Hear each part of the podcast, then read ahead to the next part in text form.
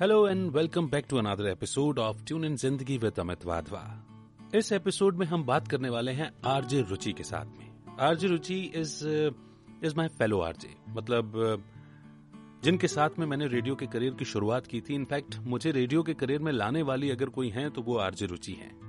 कैसे वो आप पूरे एपिसोड को सुन करके जानेंगे? लेकिन हाँ मैं एक चीज़ बहुत एडवांस में आपको बता देना चाहता हूँ कि रुचि से ये जो बातचीत मैंने की, उस दिन इंटरनेट ने कुछ बहुत अच्छा खासा सपोर्ट नहीं किया। हम लोगों ने बातचीत की, बाद में पता चला कि रिकॉर्डिंग बहुत अच्छी नहीं हुई है। ऑडियो क्वालिटी में भी उतनी अच्छी ना हो। एक बार को ये भी थॉट आया कि मैं फिर से इस एपिसोड को रिकॉर्ड करूँ और रिफाइन ऑडियो क्वालिटी में आपके सामने शो प्रेजेंट करूँ।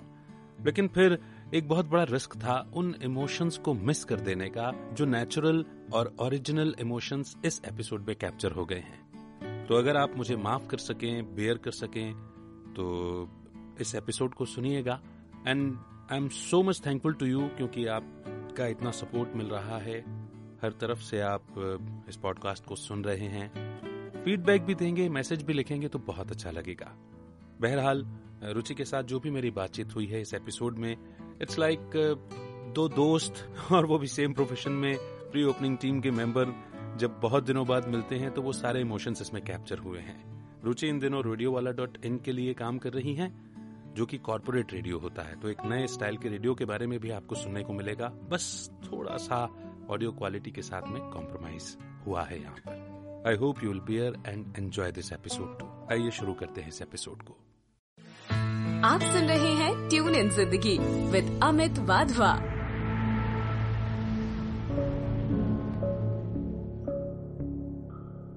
नमस्कार, मेरा नाम है अमित वाधवा, कहानियों को आवाज़ देता हूँ। और कहानियों को आवाज़ देने की इस स्टेज पर आते आते कई सालों की जर्नी है। और इस जर्नी को आज मैं अपनी एक ऐसी ऐसी साथी के साथ में शेयर करने वाला हूँ या उनके साथ में कुछ ऐसी बातें, बातचीत करने वाला हूँ कि मैं तो इमेजिन करके ही मुझे बड़ा मज़ा आ रहा है। एंड मुझे लगता है कि आप भी एंजॉय करेंगे। लेकिन इससे पहले कि मैं आपको उनसे मिलवाऊं जिनके साथ में सारा डिस्कशन होना है, मैं एक किस्सा सुनाता हूँ आपको। बात आज से पंद्रह सोलह साल पहले की होगी। और उन दिनों मैं अपने पापा की बिज़नेस में हेल्प किया करता था। तो मेरा आना जाना होता था दिल्ली, मुंबई, इंदौर, भोपाल, ऐसे शहरों में। अब सिंगर तो था ही। तो जब इन शहरों में पहुँचता था तो उन दिनों मोबाइल में हम ऐसी ईयरफोन लगा करके एफएम सुना करते थे। और बड़ा, बड़ी खुशी होती थी। कि जिस भी शहर में जा रहे हैं, वहाँ एफएम स्टेशन चलता है। भोपाल में विविध भारती हुआ करता था, इंदौर में रेडियो मिर्ची हुआ करता था, और दिल्ली और मुंबई की तो बात ही ना पूछिए। लाइन से स्टेशन और बड़ी अंदर में कोफ्त होती थी कि मैं जिस शहर में रहता हूँ, यहाँ रेडियो क्यों नहीं है? क्योंकि जब हम छोटे थे तो मामा के गाँव जाया करते थे और वहाँ रेडियो सुना करते थे तो बड़ा अच्छा लगता था। ग्वालियर में भी रेडियो था, थोड़ा सा प्रसारण होता था, लेकिन विविध भारती ना होने की वजह से दिन भर हम नहीं सुन पाते थे रेडियो। तो अंदर में एक चाहत थी कि शहर में रेडियो आ जाए। ऐसी कोई चाहत नहीं थी कि रेडियो आ जाए और मैं उसमें जॉब करूँ। बस चाहत थी कि मेरे शहर में रेडियो आ जाए। अब उसी दौर में अचानक ऐसा कुछ हुआ कि यार लगा कि क्यों ना, इस, क्योंकि म्यूज़िक का तो शौक है ही अगर कहीं कोई अपॉर्चुनिटी मिल जाए तो मैं रेडियो में काम कर लूँ। और मेरा मिलना हुआ मेरी आज की जो दोस्त, मेरी जो आज की गेस्ट होने वाली है, उनसे। और उनसे भी किसी ने मिलवाया, वाया वाया मुलाकात हुई। और फिर जब इनसे मुलाकात हुई तो मैं तो गाता था फिल्मी गाने। इन्होंने कहा, नहीं भाई, अगर आपको आकाशवाणी में आना है तो आपको एज अ गज़ल सिंगर आपको इंटरव्यू देना पड़ेगा। और फिर एज अ गज़ल सिंगर मैं आकाशवाणी में इंटरव्यू देने के लिए गया। मेरे दोस्त ने मेरा इंटरव्यू लिया और मुझे बड़ा अच्छा लगा। मैंने गजलें गुनगुनाई, तैयार की थी। और उसके बाद मैंने धीरे से उनसे कहा कि यार, अगर कोई अपॉर्चुनिटी हो तो आप मुझे ज़रूर दिलवाना। तो इस तरह से पहली बार कभी रेडियो स्टेशन में जिनकी वजह से मेरा जाना हुआ था, वो है आरजे रुचि। और आज इन्हीं से मेरी बातचीत होने वाली है। रुचि बहुत बहुत स्वागत है। थैंक यू सो मच दीवाना एंड दीवाना अमित। मतलब ये फ्रेज भूल नहीं सकते। इनफैक्ट ये दीवाना अमित जो सबको दीवाना करते हुए आ रहे हैं अभी तक दीवाना कर रहे हैं अपनी आवाज़ के जादू से मतलब आप बिलीव नहीं करेंगे कि मेरे घर में हर कोई आपका फ़ैन मेरी भाभी आपका फ़ैन वो जो टाइम बैंड था जो आपका वो ज़रूर सुनते थे आपको। तो मुझे तो सुनना पड़ेगा मैं तो yes. घर की घर की बात, बात हो गई बट मुझे याद आ गया। तो मेरे पापा मेरी भाभी मेरी सब लाइन से सुनते थे। आपको आज भी जैसे हम पाइन यस सब आपको हम हमारे घर thank you so much Ruchi thank you so much देखो आते ही आपने मुझे मेरे चेहरे पर कितनी सारी खुशियाँ ला दी। मुझे मालूम था कि आज का सेशन जो है वो बहुत गजब का होने वाला है। फ़िलहाल मैं आपका तारुफ और अच्छे से करा दूँ। तो पहली बार जिसकी वजह से मुझे रेडियो से रेडियो में एंट्री मिली वो थी आरजे रुचि और ये इनका एक्सपीरियंस मुझसे ज़्यादा है क्योंकि ये युववाणी और आकाशवाणी में कई सारे कार्यक्रम दिया करती थी। फिर फिर यूँ हुआ कि बातचीत होने लगी और जब ग्वालियर में एफएम के ऑडिशन हुए तो शी वॉज़ रुचि ओनली जिन्होंने मेरा नाम रिकमेंड किया। मुझे एक बार मैं नहीं आ पाया तो दोबारा से मुझे बुलाया। दोबारा में भी नहीं आ पाया तो तीसरी बार मुझे फ़ोन करके मेरा उनसे कनेक्ट कराया। तो मैं ये मानता हूँ, हालाँकि मुझे मालूम है रुचि उस बात को स्वीकार नहीं करती हैं, लेकिन मैं क्रेडिट पूरा का पूरा ना रुचि को ही देता हूँ कि अगर मैं कहीं रेडियो में आ पाया हूँ तो रुचि निमित्त बनी है। ठीक है रुचि? इस शब्द में संतुष्ट हो गया? वेल एक्सपीरियंस आपने बात बोल लेकिन as a female teacher but अभी आपको बहुत एक्सपीरियंस है। नो डाउट क्रिएटिविटी वाइज तो हम देख ही रहे हैं सुन ही रहे हैं आपको कि कितना डिफरेंट है। मैं इंट्रोड्यूस कर आपकी स्किल आपका टैलेंट आपकी कला आप, आप, आपके बहुत सारे टैलेंट्स हैं। एक सब लाइन वेलकम बैक रुचि हम ऑन हम लाइव हैं ना? Audible and visible now yes yes yes बिल्कुल विजिबल बिल्कुल ऑडिबल आप जब डिस्कनेक्ट हो गए थे तो मैं यही कह रहा था कि यही शब्द उस दौर में भी हुआ करते थे रुचि जब मैं आपसे कहता था कि क्या मैं रेडियो कर पाऊँगा क्योंकि मैंने कोई कोर्स नहीं किया हुआ। तो मुझे आज भी आपके वो शब्द याद हैं। अरे अमित वो कोर्स करके भी जो चीज़ें लोगों में नहीं होती ना वो पहले से आप में है। आप तो चलो करो। And this is how you give me. Confidence और फिर बहुत सारे ऑडिशंस हुए। एंड लकीली कितने सारे लोग थे कितने सारे लोग थे। और uh, कहीं वो जो आप आप अक्सर बात करते हो नियति की, प्रारब्ध की, कहीं ना कहीं हम, आप, मैं और हमारी एक और साथी थी दिव्या, शुरू में ये तीन लोग सिलेक्ट हुए थे। रुचि जो है वो ग्वालियर की पहली सुबह की आवाज़ बनी थी। ग्वालियर की आवाज़ हम इसीलिए, क्योंकि जो आपने जैसे बोला कि हम जाते थे नानी के घर एफएम का क्रेज तो होता, और ये सोच से कि एफएम ग्वालियर में आ रहा है और हम पाइनियर आरजेज हैं। हम वो शुरुआती दौर के आरजेज हैं जो एक तरह से नींव कहला सकते हैं। नहीं हम सारे कॉम्पिटिटर्स या फिर हम कहना चाहिए चारों एफएम स्टेशंस के जितने भी आरजेस थे जिन्होंने शुरुआत की है रेडियो की म्यूज़िक की एक्चुअली एफएम स्टेशन की क्योंकि रेडियो तो हमारे यहाँ पहले से ही था। शुरुआत मेरी हाँ। भी ऐसे आकाशवाणी से हुई। एक घंटा युवाणी का जो शो होता था। एक्चुअली मैं अपने आप ही अपनी स्टोरी बता रही हूँ नो डाउट हाँ हाँ बिल्कुल बताइए ना। मेरे पापा रेडियो के फ़ैन थे और मैं कोर्स कर रही थी दिल्ली में। उसके बाद हुआ क्या कि पापा रेडियो सुनते थे तो उन्होंने बताया कि एक यंगस्टर्स का एक घंटा आता है आकाशवाणी पे युवानी के नाम से। उसके हाँ ऑडिशन से तुम आ जाओ। ग्रेट तो मैंने कहा ठीक है। मैं आ गई। 2004 की बात है ये शायद। 2004 या पाँच की। मैंने आके ऑडिशन दिया और सिलेक्शन हो गया। फिर उसके बाद उसका एक क्लास थी वर्कशॉप वो ओरिएंट और साथ में थोड़ी ट्रेनिंग दे वाणी के आकाशवाणी के अपने एथिक्स एंड नॉर्म्स हैं कोड ऑफ़ कंडक्ट फॉलो करनी। जो एफएम स्टेशन में जिसकी धजा देते तो वो करने के बाद उसके बाद हम्म। तो उसके बाद हम सेलेक्ट हो गए फिर हमें मिलना शुरू हो गए प्रोग्राम से कि उस दौरान आपसे मेरी मुलाकात हुई। एक्चुअली आपसे मेरी मुलाकात पहले भी हुई हुई है।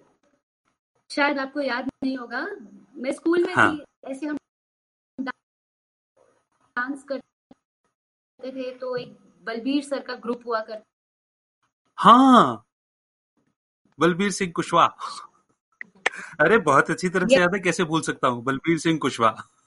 यस यस तो वो स्कूल में आके छुट्टियों में तो वो डांस कैंप्स के लिए अच्छे अच्छे डांसर्स को ऐसे बुलाते थे क्योंकि डांस कैंप उन्होंने जो ऑर्गेनाइज किया उसमें उनको थोड़े अच्छे डांसर्स मिल गए। तब मेरी आपसे मुलाकात हुई थी उस डांस शो में। कोई अच्छा। क्या में कहीं आया ओ yes oh yes oh yes long back बिल्कुल सही। अरे हाँ वो तो बहुत अच्छा शो हुआ था। और मैं यहाँ हाँ। सबको बता दूँ कि डांस से मेरा कोई लेना देना नहीं है। मुझे मालूम नहीं है मुझे याद नहीं है क्योंकि वो बहुत बड़ा शो हुआ था बहुत, बहुत अच्छा फ़ैशन शो हुआ था डांस शो हुआ था एंड मैंने वहाँ पर एज अ सिंगर परफॉर्म किया था तो उनके साथ मेरा जुड़ना ज़रूर हुआ था लेकिन हाँ। मेरा डांस कोई लेना देना नहीं है ही बिकेम माई फ्रेंड और हम बस मैं बस एज अ सिंगर उनके साथ चलता था हाँ, बस मेरा भी वो एक हाँ। ही शो उनके साथ हुआ था उसके बाद फिर से वापस बैक टू स्टडीज़ क्योंकि टेंथ के एग्ज़ाम्स फिर इलेवन ट्वेल्थ के एग्ज़ाम्स फिर फिर उसके बाद हमारी मुलाकात बाय चांस ऐसे हुई। मैं कह रहा हूँ ये देखिए कितना गजब का इत्तेफाक है। मुझे मुझे बिल्कुल भी नहीं मालूम और याद भी नहीं है कि इस तरह से हमारी मुलाकात हुई थी। अभी कुछ दिनों पहले निर्भय को आप जानते हैं ना निर्भय शुक्ला? उन्होंने भी यही बताया कि उस शो में ऐसे ऐसे हमने परफॉर्म किया था और मुलाकात हुई तुमने कहा मैं भी मैं ही तो था सिंगर वो और हम इतने साल हमने साथ में काम भी किया लेमन के दौरान और मैंने कहा हमको याद ही नहीं हमने कभी बातचीत ही नहीं की। सर वो शो सर। अरे ऐसा मत करो आपसे इतने लोग मिलते हैं। नो बट एक्चुअली मतलब एक एक आभार है एक इमेज है एक पर्सनालिटी है क्योंकि मैं आपसे मिली थी। एक तो लुक भी आपके अमिताभ बच्चन से है। ये आपका बड़प्पन और विनम्रता है मैं मैं सिर्फ़ इतना कहूँगा और कुछ नहीं क्योंकि मैं अगर स्टारडम की बात कहेंगे ना रुचि तो मैंने देखी वो स्टारडम रुचि की। मतलब चल कल्टी मार वो ऐसा हुआ करता था कि आज तक रुचि को कोई हरा ही नहीं पाया उस गेम में ग्वालियर में। आफ्टर टेन इयर्स हम बात कर रहे हैं हम मिल रहे हैं। बीच में ऐसे हल्की फुल्की हाँ। बात वो ऐसे जैसे किसी लाउंज या कैफ़े में जाए जाके हम जैसे दोस्त बैठ के बातें करते तो it's like a same feeling what I am getting right now मुझे दस साल हो गए रुचि कहा एक ऑफ़िस Yes. में दिन रात ओ माय गॉड एक ही सिनर्जी के Yes. साथ में एक ही डायरेक्शन एक ही एम के साथ में लगे हुए हैं सब अपना अपना काम करने के लिए and it's been ten I years remember. I remember. The launch phase, I mean, Amit Wadhwa was the backbone. अगर अमित and all, वो तो हमारा काम था नहीं। लेकिन वो सर्वर्स में सारा डेटा लोड करना सर्वर्स बनाने से क्या है। जब तक वो डेटा ऑन अपलोड नहीं होगा तब तक लोग क्या सुनेंगे?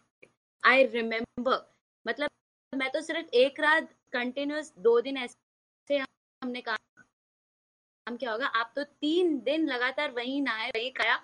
काम काम काम। अदरवाइज़ हमारा लॉन्च इतना इजी नहीं था। सही बात है। अरे रे रे रे Ruchi thank you so much आप कितना कुछ याद दिला रहे हो ना? सारी रिस्पॉन्सिबिलिटीज आपको दे दी। आई शेड्यूलिंग के मैं गई तब मुझे पता चला कि कितनी चीज़ें छोटी छोटी हाँ, नहीं बहुत बारीकियों वाली चीज़ें हैं पावर गोल्ड जब मुझे भेजा सुशांत सर ने शेड्यूलिंग का काम है। राइट राइट राइट देखो ना, आपके पास कितनी सारी बातें शेयर करने के लिए कि मैं बार बार बार बार उस उस उस नॉस्टैल्जिया में चला जाता हूँ। अच्छा आप रुको। मुझे जरा ऐसे सिलसिलेवार चलाने दो। टुकड़ों टुकड़ों में बहुत सारे ट्रेलर्स निकल करके आ रहे हैं, पूरी पिक्चर क्रिएट करते हैं।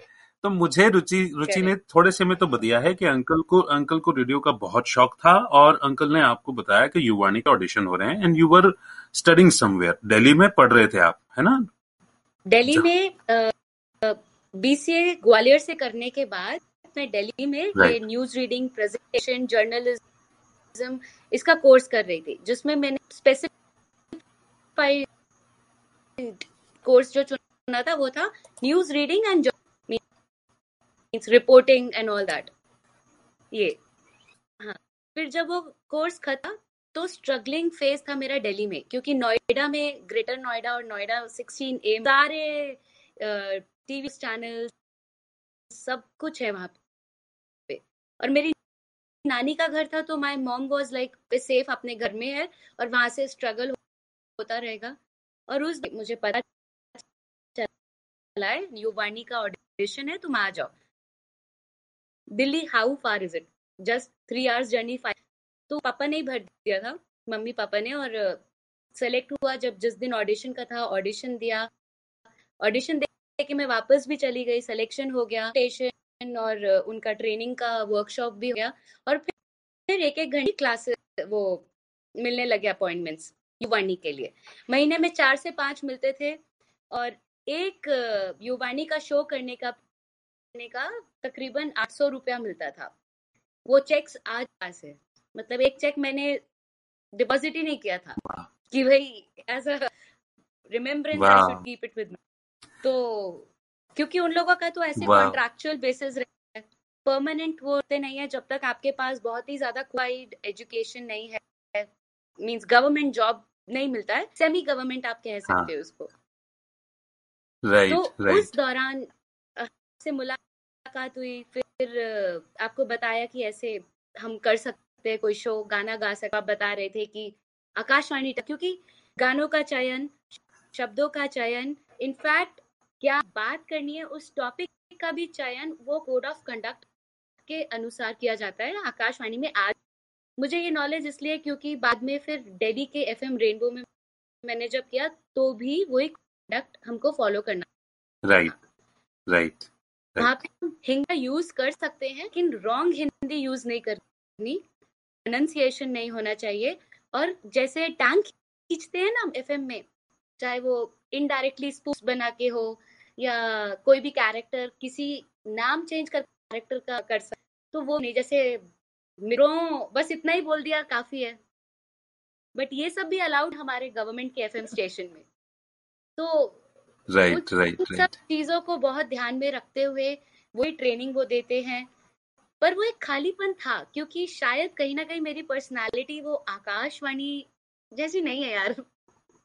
आई मीन आई मीन मुझे ऐसा लगता है कि एफएम इज़ द प्लेटफॉर्म जो थोड़ा हमको चिल बनाता है। इसमें कोई दो राय नहीं है रुचि।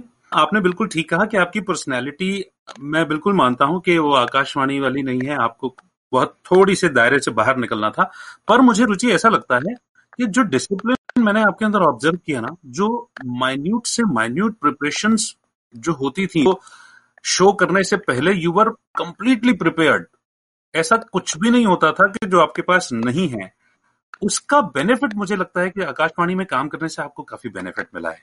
मुझे जो ऐसा फील होता है। Am I right correct absolutely correct मतलब माइन्यूट से टेक्निकल हो या फिर स्क्रिप्ट uh, वाइज हो या टॉपिक कवर ना हो या पूरे टॉपिक को डिस्क्राइब करना हो कौन सा गाना कनेक्ट होना चाहिए तो ये सब चीज़ें हमें ध्यान वहाँ पे देनी होती है। अभी भी एफएम स्टेशन जो गवर्नमेंट के हैं गोल्ड या रेनबो उसमें जो आरजे होता है वो शो का होता है। उसको क्लॉक डिसाइड करने के साथ साथ क्लॉक डिज़ाइन करने के साथ गाने कब बजाने हैं एड कब बजाना है सब सब आरजे को ही डिसाइड करना है। मुझे इसमें बहुत हेल्प मिली एफ़ एम रेनबो में क्योंकि मैं बिग एफ़ एम और लेमन का एक्सपीरियंस के आगे बढ़ी थी। राइट राइट राइट कहाँ आरजे टॉप होना चाहिए कितने गाने फिर फिर गाने कहाँ। वहाँ इंटरस्टिशियल्स इतने नहीं होते लेकिन आरजे टॉक बहुत होती है। हाँ और फिर लिस्ट इंटरेक्शन हाँ. वो भी बहुत मैटर करता है राइट राइट तो वो right, right. जब जब बिगेट शुरू किया तो भी जैसे हम मुंबई में गए हमारी ट्रेनिंग के दौरान तो तब भी हमने काफ़ी वहाँ पे एफएम स्टेशन सुने काफ़ी एफएम स्टेशन सुन के हमें पता चला कि भाई आरजेस का मेन क्या है और वो कीट right. का आरजे सेशन ट्रेनिंग सेशन वो मैं कभी नहीं भूल सकती अरे वो बहुत अच्छा था। लिटरली वो बहुत अच्छा था। हाँ मैं बिल्कुल बिल्कुल बिल्कुल सहमत हूँ आपसे बिल्कुल सहमत हूँ। वो इतना सुंदर था ना कि अच्छा आपके पास तो फिर भी थोड़ा बहुत रेडियो का एक्सपीरियंस था। क्या मास्टरपीस था वो आदमी के? वो केवल मुँह से शॉर्ट स्वीपर जिंगल सब कुछ उसने एक्सप्लेन कर दिया था। केवल केवल उसको सुनकर के हमें पूरी क्लॉक और पूरा पूरा रेडियो इमेजिन हो गया था। Ruchi I can sense your excitement मैं देख पा रहा हूँ कि हमारे पास एक दूसरे से करने के लिए कितनी सारी बातें हैं। अभी ना कल कल मुझे अचानक से जब मैं टैग वैग कर रहा था अपने आपको पोस्ट में तो मैंने ऑब्ज़र्व किया कि twenty October was your birthday and twenty October was the day जब हम गुरुद्वारे के सामने बाहर हमारा सिलेक्शन हुआ था। हमने फाइनल ऑडिशन दिया था। करेक्ट एब्सोल्युटली करेक्ट हमारे हाथ में ऑफ़र लेटर था। राइट राइट और इतफाक से उस दिन छोटी दिवाली थी। और आपका बर्थडे हाँ, हाँ। भी। वाह। मतलब वो वो वो दिन मुझे भी नहीं भूलता है क्योंकि मुझे वो एक स्पेशल मिला था। भले ही वो फ़ेज़ एक अलग फ़ेज़ था पर वो फ़ेज़ ऐसा कि याद करके आज भी रोंगटे खड़े हो रहे हैं। गूज बम्स हो ही रहे हाँ क्योंकि अच्छा हम लोग तो सस्पेंस में भी थे, हमें ये भी नहीं मालूम था हम कौन कौन सी ऑर्गेनाइजेशन ज्वाइन करने वाले हैं। क्या क्या नाम होगा रेडियो स्टेशन का? क्योंकि कुछ भी तब फाइनली डिसाइडेड ही नहीं था ऑर्गेनाइजेशन के थ्रू भी। तो इट्स लाइक वो प्री ओपनिंग वाला जो जो फेस था ना, वो वो बड़ा अलग होता है। मतलब इतना एक्साइटमेंट था कि हम में से किसका सिलेक्शन होने वाला है, बट लकी के साथ जो होना, प्रारब्ध वाली बात है, पर वो बड़ा अमेजिंग दिन था कि जिस तरह से ऑडिशन हुए थे। अच्छा मैं तो आज मैं आपके साथ वो चालाकी भी शेयर करता हूँ। वो रेणु पंताम्बेकर जी हमारी एचआर जो हुआ करती थी कोऑर्डिनेटर तो उन्होंने मुझसे कहा कि, अमित, ये जो लिस्ट है इसकी लिस्ट बना दो और सीक्वेंस बना दो। विशाल सर आएँगे वीपी वीपी हैं वाइस प्रेसिडेंट हैं, और वो इस सीक्वेंस में ऑडिशन दे देंगे। मुझे उन दिनों, वो उन दिनों एक बीमारी चल रही थी चिकन गुनिया हम्म। मुझे वो रखा था। तो अचानक से ऑडिशन आया, इंतज़ार करने के, कर, करके। तो मैंने सोचा, ठीक है, मैं थोड़ा सा अच्छा फील भी नहीं कर रहा हूँ तो एक काम करता हूँ, अपना नाम सबसे लास्ट में रख लेता हूँ। तब तक मुझे पता चल जाएगा कि क्या क्या पूछ रहे हैं तो उस हिसाब से हम दे देंगे फाइनल राउंड में। तो सेकंड लास्ट मुझे नाम मुझे याद है, मैंने आपका रखा था और लास्ट मैंने अपना रखा था। और जैसे ही उनसे इंटरेक्शन हुआ, उन्होंने कहा अच्छा एक काम करते हैं, जिस सीक्वेंस में आपने लिस्ट बनाई है, इसका, इसके जस्ट अपोजिट जाएँगे हम। तो जो सबसे लास्ट था वो फ़र्स्ट हो गया यानी मैं। ठीक है अब मैंने ऑडिशन दिया। अच्छा वो सर ऐसे थे कि उन्होंने जो भी हमने सुनाया उस पर उनके फेशियल एक्सप्रेशन ही चेंज नहीं हो रहे। वो वही के वही बने हुए। उनकी तरफ़ से कोई रिस्पॉन्स ही नहीं मिला तो मैं किसी सिचुएशन में नहीं था ना कहने में कि मेरा ऑडिशन अच्छा हुआ कि खराब हुआ। जस्ट मैं मैं बाहर निकला और आप आपकी बारी आपने पूछा क्या पूछा? मैंने कहा क्या बताऊँ क्या पूछा?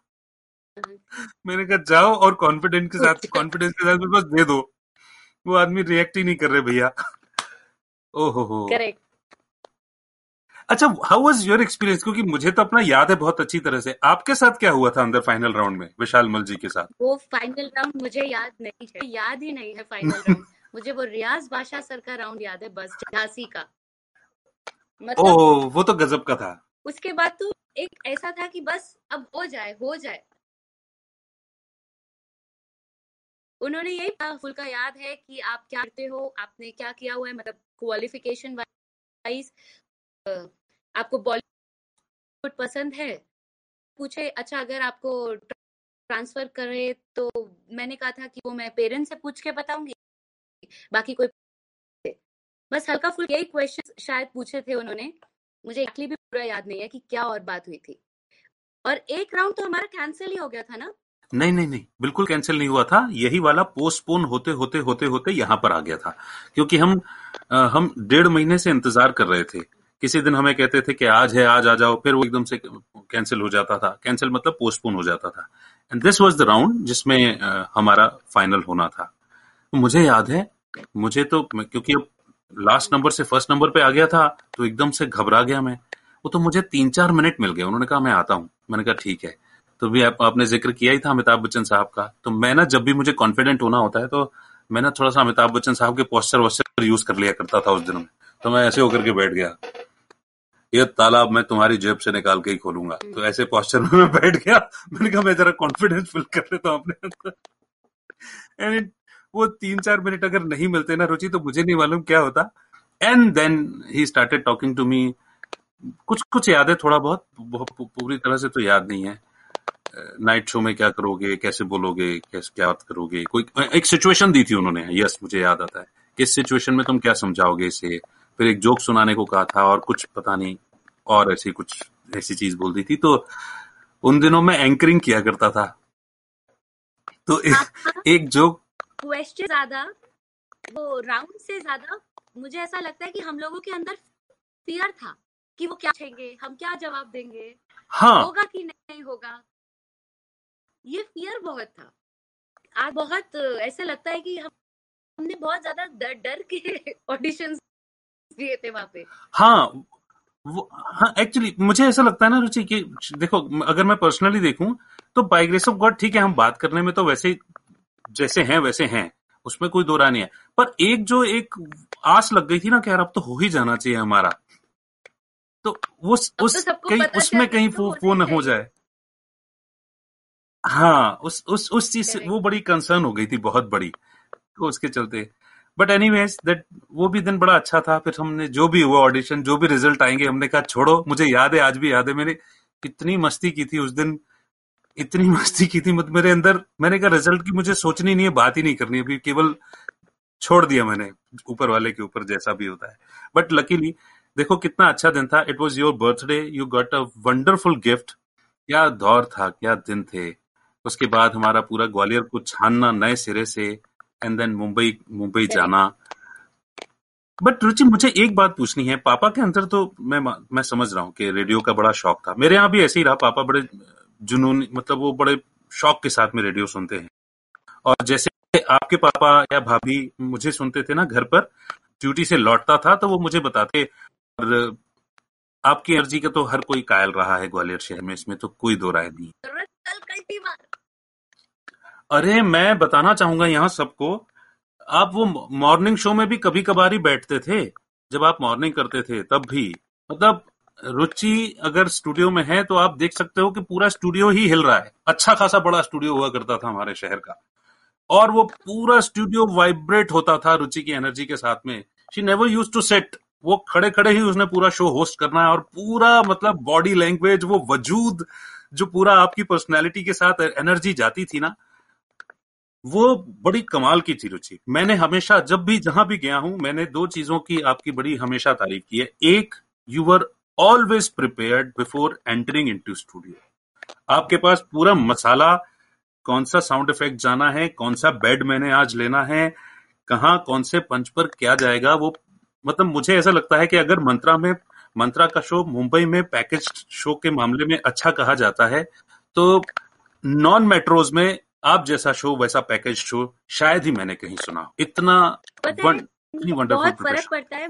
मुझे अर्चना जी बहुत पसंद आज भी। हाँ। कहीं ना कहीं हाँ। मैंने उसको देखा कहीं ना कहीं मुझे जो आप- आपने पहले बोला ना कि आकाशवाणी का बहुत बिग फाउंडेशन हो गया तो बहुत हो गया। तो कहीं ना कहीं एक दूसरे का कॉम्बिनेशन है कि मुझे वो अर्चना जानी को मैंने देखा एक भागती है शो के वक्त। राइट मतलब अगर उसने कोई क्वेश्चन पूछा तो सारे लाइंस बज रहे हैं और सारे आंसर्स चाहिए होते थे कि क्या बताया आंसर्स मुझे एक एक आंसर चाहिए और वो सारे आंसर्स करती थी। तो कहीं ना कहीं वो लिसनर से कनेक्ट होना, क्योंकि एक लिसनर अगर मैं as a listener FM station सुन रही हूँ, मैंने हिम्मत पार्टिसिपेट किया, और फिर तो कहीं ना कहीं वो जो क्वेश्चन आंसर्स राउंड होते थे कहीं मुझे वो याद है छोटा तोलिया क्योंकि आशु मुश्ताक भी महान थे हम एक एक बात को ज़रूर खींचते थे। देवेंद्र कत्रोलिया का नाम था छोटा तोलिया। तो वो छोटा तोलिया सुन के देवेंद्र कटरोलिया आज भी हमको याद करता है। ऐसा नहीं है कि नहीं वो ऑनलाइन हमें आज भी फॉलो करता है आज भी हमें याद रखता है। तो कहीं ना कहीं राइट वो सब बातें कहीं ना कहीं उनका कनेक्ट और कहीं ना कहीं सीखी हुई देखी हुई चीज़ें। मैंने कॉपी किसी को करने की कोशिश नहीं की नेवर नेवर मुझे म्यूज़िक वैसे ही पसंद है। जैसे आपको हाँ। गाना पसंद है मुझे डांस पसंद है। तो वो गाना हाँ। और वो स्पीकर का इफ़ेक्ट स्टूडियो में ऐसे एक एक एनर्जी अभी भी मेरे अंदर भर गई है। आपसे बात करते करते मुझे वो दिन याद आ रहे हैं ना तो I am living them again same here same here मैं भी नहीं thanks to you as well क्योंकि मुझे मालूम है कि किसी के लिए भी टाइम मैनेज करना आसान नहीं होता। एक चीज़ और मतलब सुनना अलग है लेकिन देखना और अलग है। तो मैंने आपको शो करते हुए भी देखा है। तो जब हम शो हाँ। में होते थे पर इतना काम का प्रेशर प्रिपरेशन वो कहने को हम सिर्फ़ ती, तीन घंटा चार घंटा लाइव है। उसके पीछे की मेहनत वो नॉर्मली पब्लिक की वो इक्वली उतनी मेहनत है। ओबीज वगैरह तो अलग उसके अलावा मेहनत है जो शो हम नेक्स्ट कर रहे हैं क्योंकि कंपटीशन और इसी तरह से हमें ट्रेन किया गया। तो कहीं ना कहीं वो आपको देखना चाहे वो आशु मुश्ताक और आपने जो शो किया था मज़ाक मज़ाक में। आई मीन प्रॉम्प्ट वो जो बनी जो कॉमिक बैक मतलब ऑफ़िस में तो प्रॉम्प्ट देखते थे राइट राइट और वो टोटल लाइव किया करते थे हम। सही बात है सच बात है बिल्कुल। टोटल लाइव और वो जो हमारी टीम बॉन्डिंग थी ना रुचि एक दूसरे के लिए जो इंटेंशन सपोर्ट और सबसे बड़ी बात कि हम सब ये चाह रहे थे कि हमारा स्टेशन जो है वो जब भी कोई उसको सुने उसको अच्छा एक्सपीरियंस होना चाहिए चाहे वो कोई भी शो सुने। तो वो जो लिसनर्स का एक दूसरे के शो में लाना एक दूसरे को जो सपोर्ट करना वो जो दौर था वो सिनर्जी ने ना अलग ही काम करवाया है। मतलब वो साल तो कैसे निकले हैं पता ही नहीं है। अलग तो अलग मेरा ही ऑरा था एक अलग एक अलग ही मैग्निफिशेंट क्या कहना चाहिए कैरिज्मेटिक रेस थी हमारी किरणें थी कुछ तो हाँ। था जो मतलब ऑन एयर भी वो छलकता था। बिल्कुल छलकता था। मुझे मुझे याद है कि हम में से ऐसा कोई दिन नहीं होता होगा जब हमारे स्टेशन में आपसे मिलने मुझसे मिलने आशु से मिलने लोग ना आया करते हो। और वो जो हमने मुंबई में आपने ऑटोग्राफ लेने आपके साथ फ़ोटोज़ क्लिक कराए ओह माय गॉड ये सब तो मतलब आज भी मेरे पास इतने सारे मतलब जो लिसनर्स ऐसे गिफ्ट में देते थे ना आज तक मेरे हाँ। पास सहेज के रखे हुए हैं। हम रखेंगे और ज़िंदगी भर याद रहेंगे। बिल्कुल बिल्कुल। तो मैं वही कह रहा था कि जो मुंबई में जैसे हमको बताते थे ना इनको सुनकर के वो उसने कहा कि ये खाने का मन हो रहा है तो लिसनर्स ये लेकर के आए। तो लिटरली मुझे याद है कि हमने भी अगर कभी रेडियो पे वो बात कही है तो वो समय हमारी टीम ने, आपने, मैंने, वो हमने जिया है और वो सच हुआ है। कभी भी किसी चीज़ का ज़िक्र हो जाए। और आशु तो फिर शैतान हो गया था इस मामले में, शरारती हो गया था। उसको तो आए दिन नई नई डिशेस के नाम लेने होते थे। देखो, हम इतनी सारी बात कर रहे हैं, पर फिर भी मैं वो जानना चाहूँगा कि चलिए, पापा को तो पैशन था, लेकिन आपके अंदर इतना जुनून रेडियो का, इतना जुनून रेडियो का। इतना गजब का जुनून वो कैसे? क्योंकि उसी जुनून के कारण मुझे याद है रुचि अगला फ़ेज़ में जो याद दिलाने वाला हूँ ना आपको वो आपके गूज बम्स आ जाएँगे अभी। यू वर द वन जिसने 92.7 आवर्स की मैराथन ग्वालियर में की थी सबसे पहले इस पूरे रीजन में क्लस्टर में। करेक्ट एक तो देखो एक करियर बनाने हाँ। का वो जुनून था वो पैशन आज भी है ऐसा नहीं पर अभी प्रायोरिटीज चेंज हो गई हैं टाइम चेंज हो गया। है। लेकिन उस वक्त ऐसा था मुझे कुछ करना है। और मैंने अपने बीसीए के बाद एमसीए नहीं करते हुए इस फ़ील्ड में अपने आप को जानबूझ के डाला क्योंकि मुझे ऐसा लगा कि मेरे अंदर वो क्रिएटिविटी वो पैशन है। न्यूज़ हो प्रिंट हो रेडियो हो टीवी हो इनमें से कोई एक लाइन में तो मैं फॉर श्योर जा सकती हूँ। और जब मुझे रेडियो का ऑप्शन आया आकाशवाणी का तो ऑनलाइन जाने का का जुनून बहुत हो गया। तो आकाशवाणी के साथ साथ इट वाज जन्माष्टमी जब मुझे पता चला कि बिग एफ़ के ऑडिशन होने वाले हैं। फ़र्स्ट ऑडिशन ओके मेरा जन्माष्टमी के दिन हुआ था। ठीक है। जब आपको भी मैंने बताया था वो जन्माष्टमी थी मुझे मैं भूल नहीं सकती हूँ। मुझे फ़ोन आया और मैं कहीं और थी एक जगह पे मैं वहाँ उठ के आ गई। जो अभी दिल्ली दरबार है हॉबनॉब हुआ करता एजेंसी वालों का जो एक्सटेंशन हाँ एक था? जी। वहाँ पे आके उनकी टीम रुकी और वो पता कर रहे थे कि कौन है कैसे है क्या है तो वो फ़र्स्ट राउंड मतलब रियाज बादशाह के सर के राउंड के पहले ये वाले राउंड पता करने आए थे नाम लिखने आए थे आकाशवाणी जाके पता करके आए थे। तो उस उस वक्त उस दौरान जाके हम भी नाम देके आए। आप भी आपको भी शायद मैंने उसी दौरान बताया था फिर उसके बाद हम हम्म। झांसी गए थे। राइट तो और तब मैं अपने घर में कहती थी भगवान बस मम्मी पापा को अपने भैया को कहती थी बस मुझे एक बार ऑनलाइन जाना है। वो ऑन एयर जाने का एक बारी का जुनून जो था ना वो लत लग गई एक तरह से। वाह। मौका मिला। फिर उसके बाद वो ऑन एयर जाना भी हमारा बहुत लंबा सफ़र रहा है। मुंबई बस आके हमने एक एक ऑलमोस्ट एक साल हो गया। अगस्त में ऑडिशन और नेक्स्ट अगस्त में हम फोर्टीन ऑफ़ अगस्त को लॉन्च हुए थे हम। मैं बताता हूँ आपको जब आपका कॉल आया था ना मुझे कि ऐसा ऐसा हो रहा है ऑडिशन कि आप आ जाओ तो मैं इंदौर में था उस, उस दौरान। और कुछ ऐसी सिचुएशन में था कि मैं निकल ही नहीं सकता था तो मैंने मैंने कहा यार अब एकदम से शॉर्ट नोटिस पर बुलाया मैं कैसे पहुंचू? तो मैं बिना कुछ रिवर्ट किए मैंने कहा ठीक है अब तो कुछ हो नहीं सकता जीवन में छोड़ दिया।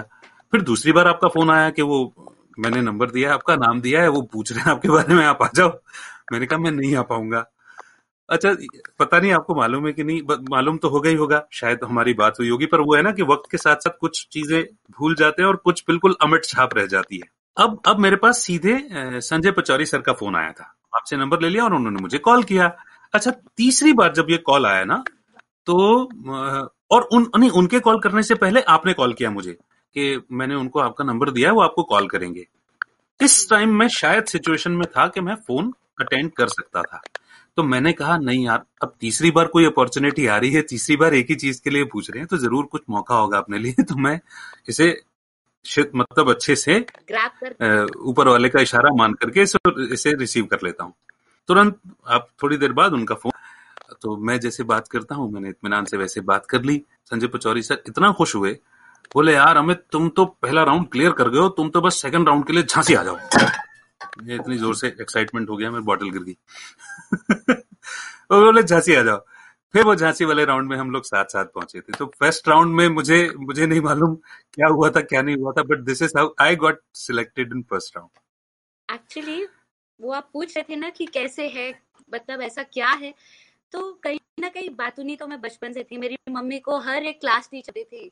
Your daughter is very talkative मेरी रिपोर्ट रिपोर्ट कार्ड में भी लिखा हुआ है कि मैं बहुत talkative she keeps on talking in the class तो वो क्या है ना, जब आपकी हॉबी आपका प्रोफेशन हो बूस्ट एक अंदर से एनर्जी अपने आप आ ही जाती है। और यू वर मतलब ऐसा था कि वो फ़ेज़ ऐसा था कि आपको, आपका सपना है ऑन एयर जाने का, वो पूरा हो जाए। और आप स्टूडियो में वो चीज़ कर रहे हो जो आप करना चाहते थे, जो आपकी एक अंदर इच्छा थी, इतनी मतलब स्ट्रॉन्ग की करना है तो वो अपने आप ही एक एनर्जी और फूट ही पड़ती है। अगर मैं बहुत अच्छे से याद करूँ ना या नाइन टू फाइव की जॉब तो नॉर्मली है। हाँ। मैं, मैं अगर मैं बहुत अच्छे से याद करूँ ना रुचि हालाँकि वो शायद आपने बिल्कुल ठीक कहा कि एज वाला भी फैक्टर होता है और एक कहीं आँखों में मतलब एक स्पार्क आता है कि यार एक ये चीज़ लेंगे तो मज़ा आ जाएगा लाइफ में। इस फ़ील्ड में, बाकी इस फ़ील्ड तो में तो सब जाते ही हैं, इस फ़ील्ड में चले जाएँगे तो बड़ा मज़ा आएगा। जब हम लोग मुंबई गए थे तो मुंबई में भी कांस्टेंट मतलब ऐसा नहीं है कि हम लोग यूँ ही बस ट्रेनिंग हो गई और यूँ ही बन गए। हम लोगों ने रात रात भर जाग करके मतलब औरों को सुना, उसका एक्सट्रैक्ट निकाला और फिर अपनी शोज़ लिखे, जाने कितने सॉफ्टवेयर को रटा होगा, समझा होगा, क्योंकि हमारे लिए सारी नई चीज़ें थी। और वो वो जो दौर था, वो तो कमाल का दौर था। मतलब रात में दो दो दो बजे सो रहे हैं, लेकिन अगले सुबह नौ बजे फिर रिपोर्टिंग कर रहे हैं ऑफ़िस में। बिल्कुल नहा धो के तैयार होकर के। वाह एंड यू मतलब आपकी एनर्जी और सबसे पहले मुझे याद है कि सबसे पहले आपका शो प्रिपेयर प्रिपेयर हो जाया करता था। मेरी लिंक्स रेडी हो गई है। मैं सुनवाने के लिए तैयार हूँ। आई डोंट नो वो क्या था पर अंदर से बहुत शायद बहुत ज़्यादा क्रेविंग थी और मैं एंजॉय भी करती थी ये सब। तो ऑटोमेटिकली वो एक जुनून किसी भी तरह से आप समझ लीजिए वो जुनून आज भी है अंदर पर हम्म, स्थितियाँ टाइम प्रायोरिटीज डिफरेंट है लेकिन अगर मैंने जो अभी भी अगर जॉब की उसमें मैंने अपनी जॉब से कोई ऐसा मतलब कमी नहीं छोड़ी। मेरी तरफ़ से मैंने अपने आप हंड्रेड परसेंट ही दिया। और एंजॉय करके किया। मुझे मालूम है क्योंकि जब आपका इस ऑर्गेनाइजेशन को छोड़ करके स्विच करके दूसरे ऑर्गेनाइजेशन में जाना हुआ था तब भी जब मैं आपको सुनता था तो मुझे वो एक एक चीज़ इमेजिन हो जाती थी। मुझे वो प्रिपरेशन वो कोऑर्डिनेशन कितना प्लानिंग के साथ में ये स्ट्रक्चर डिज़ाइन किया गया है और उसका एग्जीक्यूशन भी बिल्कुल वैसे ही हो रहा है। मैंने कहा ना मैंने हमेशा इस मामले में आपको प्रेस किया है। आप सबका भी बहुत सपोर्ट था जो इतना इजीली सब एग्जीक्यूट हो पाया। आज भी आते हैं। तब टेंपो चलते थे और वो हाँ। आप ऑफ़िस आ रहे थे। उस दौरान आपने ऑनलाइन ऑन एयर सुना मुझे वो अजीम शान शहनशाह इस पे वो मैंने स्पूफ बनाया था और अपने लिंक में इंक्लूड किया था। राइट टेंपो के लिए। उस हाँ। टेंपो बहुत जोड़ते हैं। हाँ। तो and you came appreciated me वो जो छोटे छोटे अप्रिसिएशन तरह से बूस्ट है। एक तरह से ऐसा सपोर्ट है कि यहाँ मैंने कुछ अच्छा किया। Yes I should do it next time new I should do तो ये इस तरह का जो सपोर्ट सिस्टम आपसे मिला no doubt sound engineer Shravan sir सब मिलके थोड़ा थोड़ा सपोर्ट दे देते थे वो एक पैकेज अपने आप में बहुत खूबसूरत बन जाता था बेहतरीन। बिल्कुल सही बात है इसमें कोई दो राय नहीं है टीम के सपोर्ट से ही हम आगे बढ़ते हैं अच्छा करते हैं but this is so good Ruchi मुझे मुझे कितना अच्छा लग रहा है कि नो डाउट वो बात मुझे टच की होगी बहुत अच्छी लगी होगी तो मैं दौड़ा दौड़ा आया और सबसे पहले वही बात बोली कि यार रुचि ये बहुत ही अच्छा लग रहा था ये तो कमाल कमाल की चीज़ हो गई है। पर आपको आज तक याद है। वाह ग्रेट गुड मुझे बहुत सारी बातें याद है। कुछ कुछ ऐसी बातें भी याद है जिसके लिए मैं अभी ऑनलाइन सॉरी भी बोलूँगी आपको। आई डोंट नो बट कुछ ऐसा हुआ कुछ तो हुआ किस लिए हुआ मुझे वो याद नहीं है रीजन मुझे याद नहीं है बट आपको इतना गुस्सा आ गया। आप स्टूडियो में आए आपने कुछ बोला और मैंने भी क्या जवाब दिया? एंड बैंग दरवाज़ा स्टूडियो का। I was like oh my god मैंने क्या कर दिया? कर- ऐसा क्या गलत बोला? मैं इतना सोच में पड़ गई पर हर चीज़ के दोनों साइड होते हैं। मतलब हमने enjoy- झगड़े तो भाई अपने भाई बहन से भी हमारे होते हैं। बट वो वो एक बुरी भी खल जाती थी कि फिर टीम में ऐसा यू नो हम ऐसे थे नहीं, रुचि। जो काम होना चाहिए वो हाँ। किसी को हर्ट नहीं करना चाहिए उसको हर्ट हुआ है बुरा लगता था। एग्जैक्ट मैंने कहा ना हम ऐसे थे ही नहीं कि हम मुझे याद रीजन क्या है? हाँ हाँ।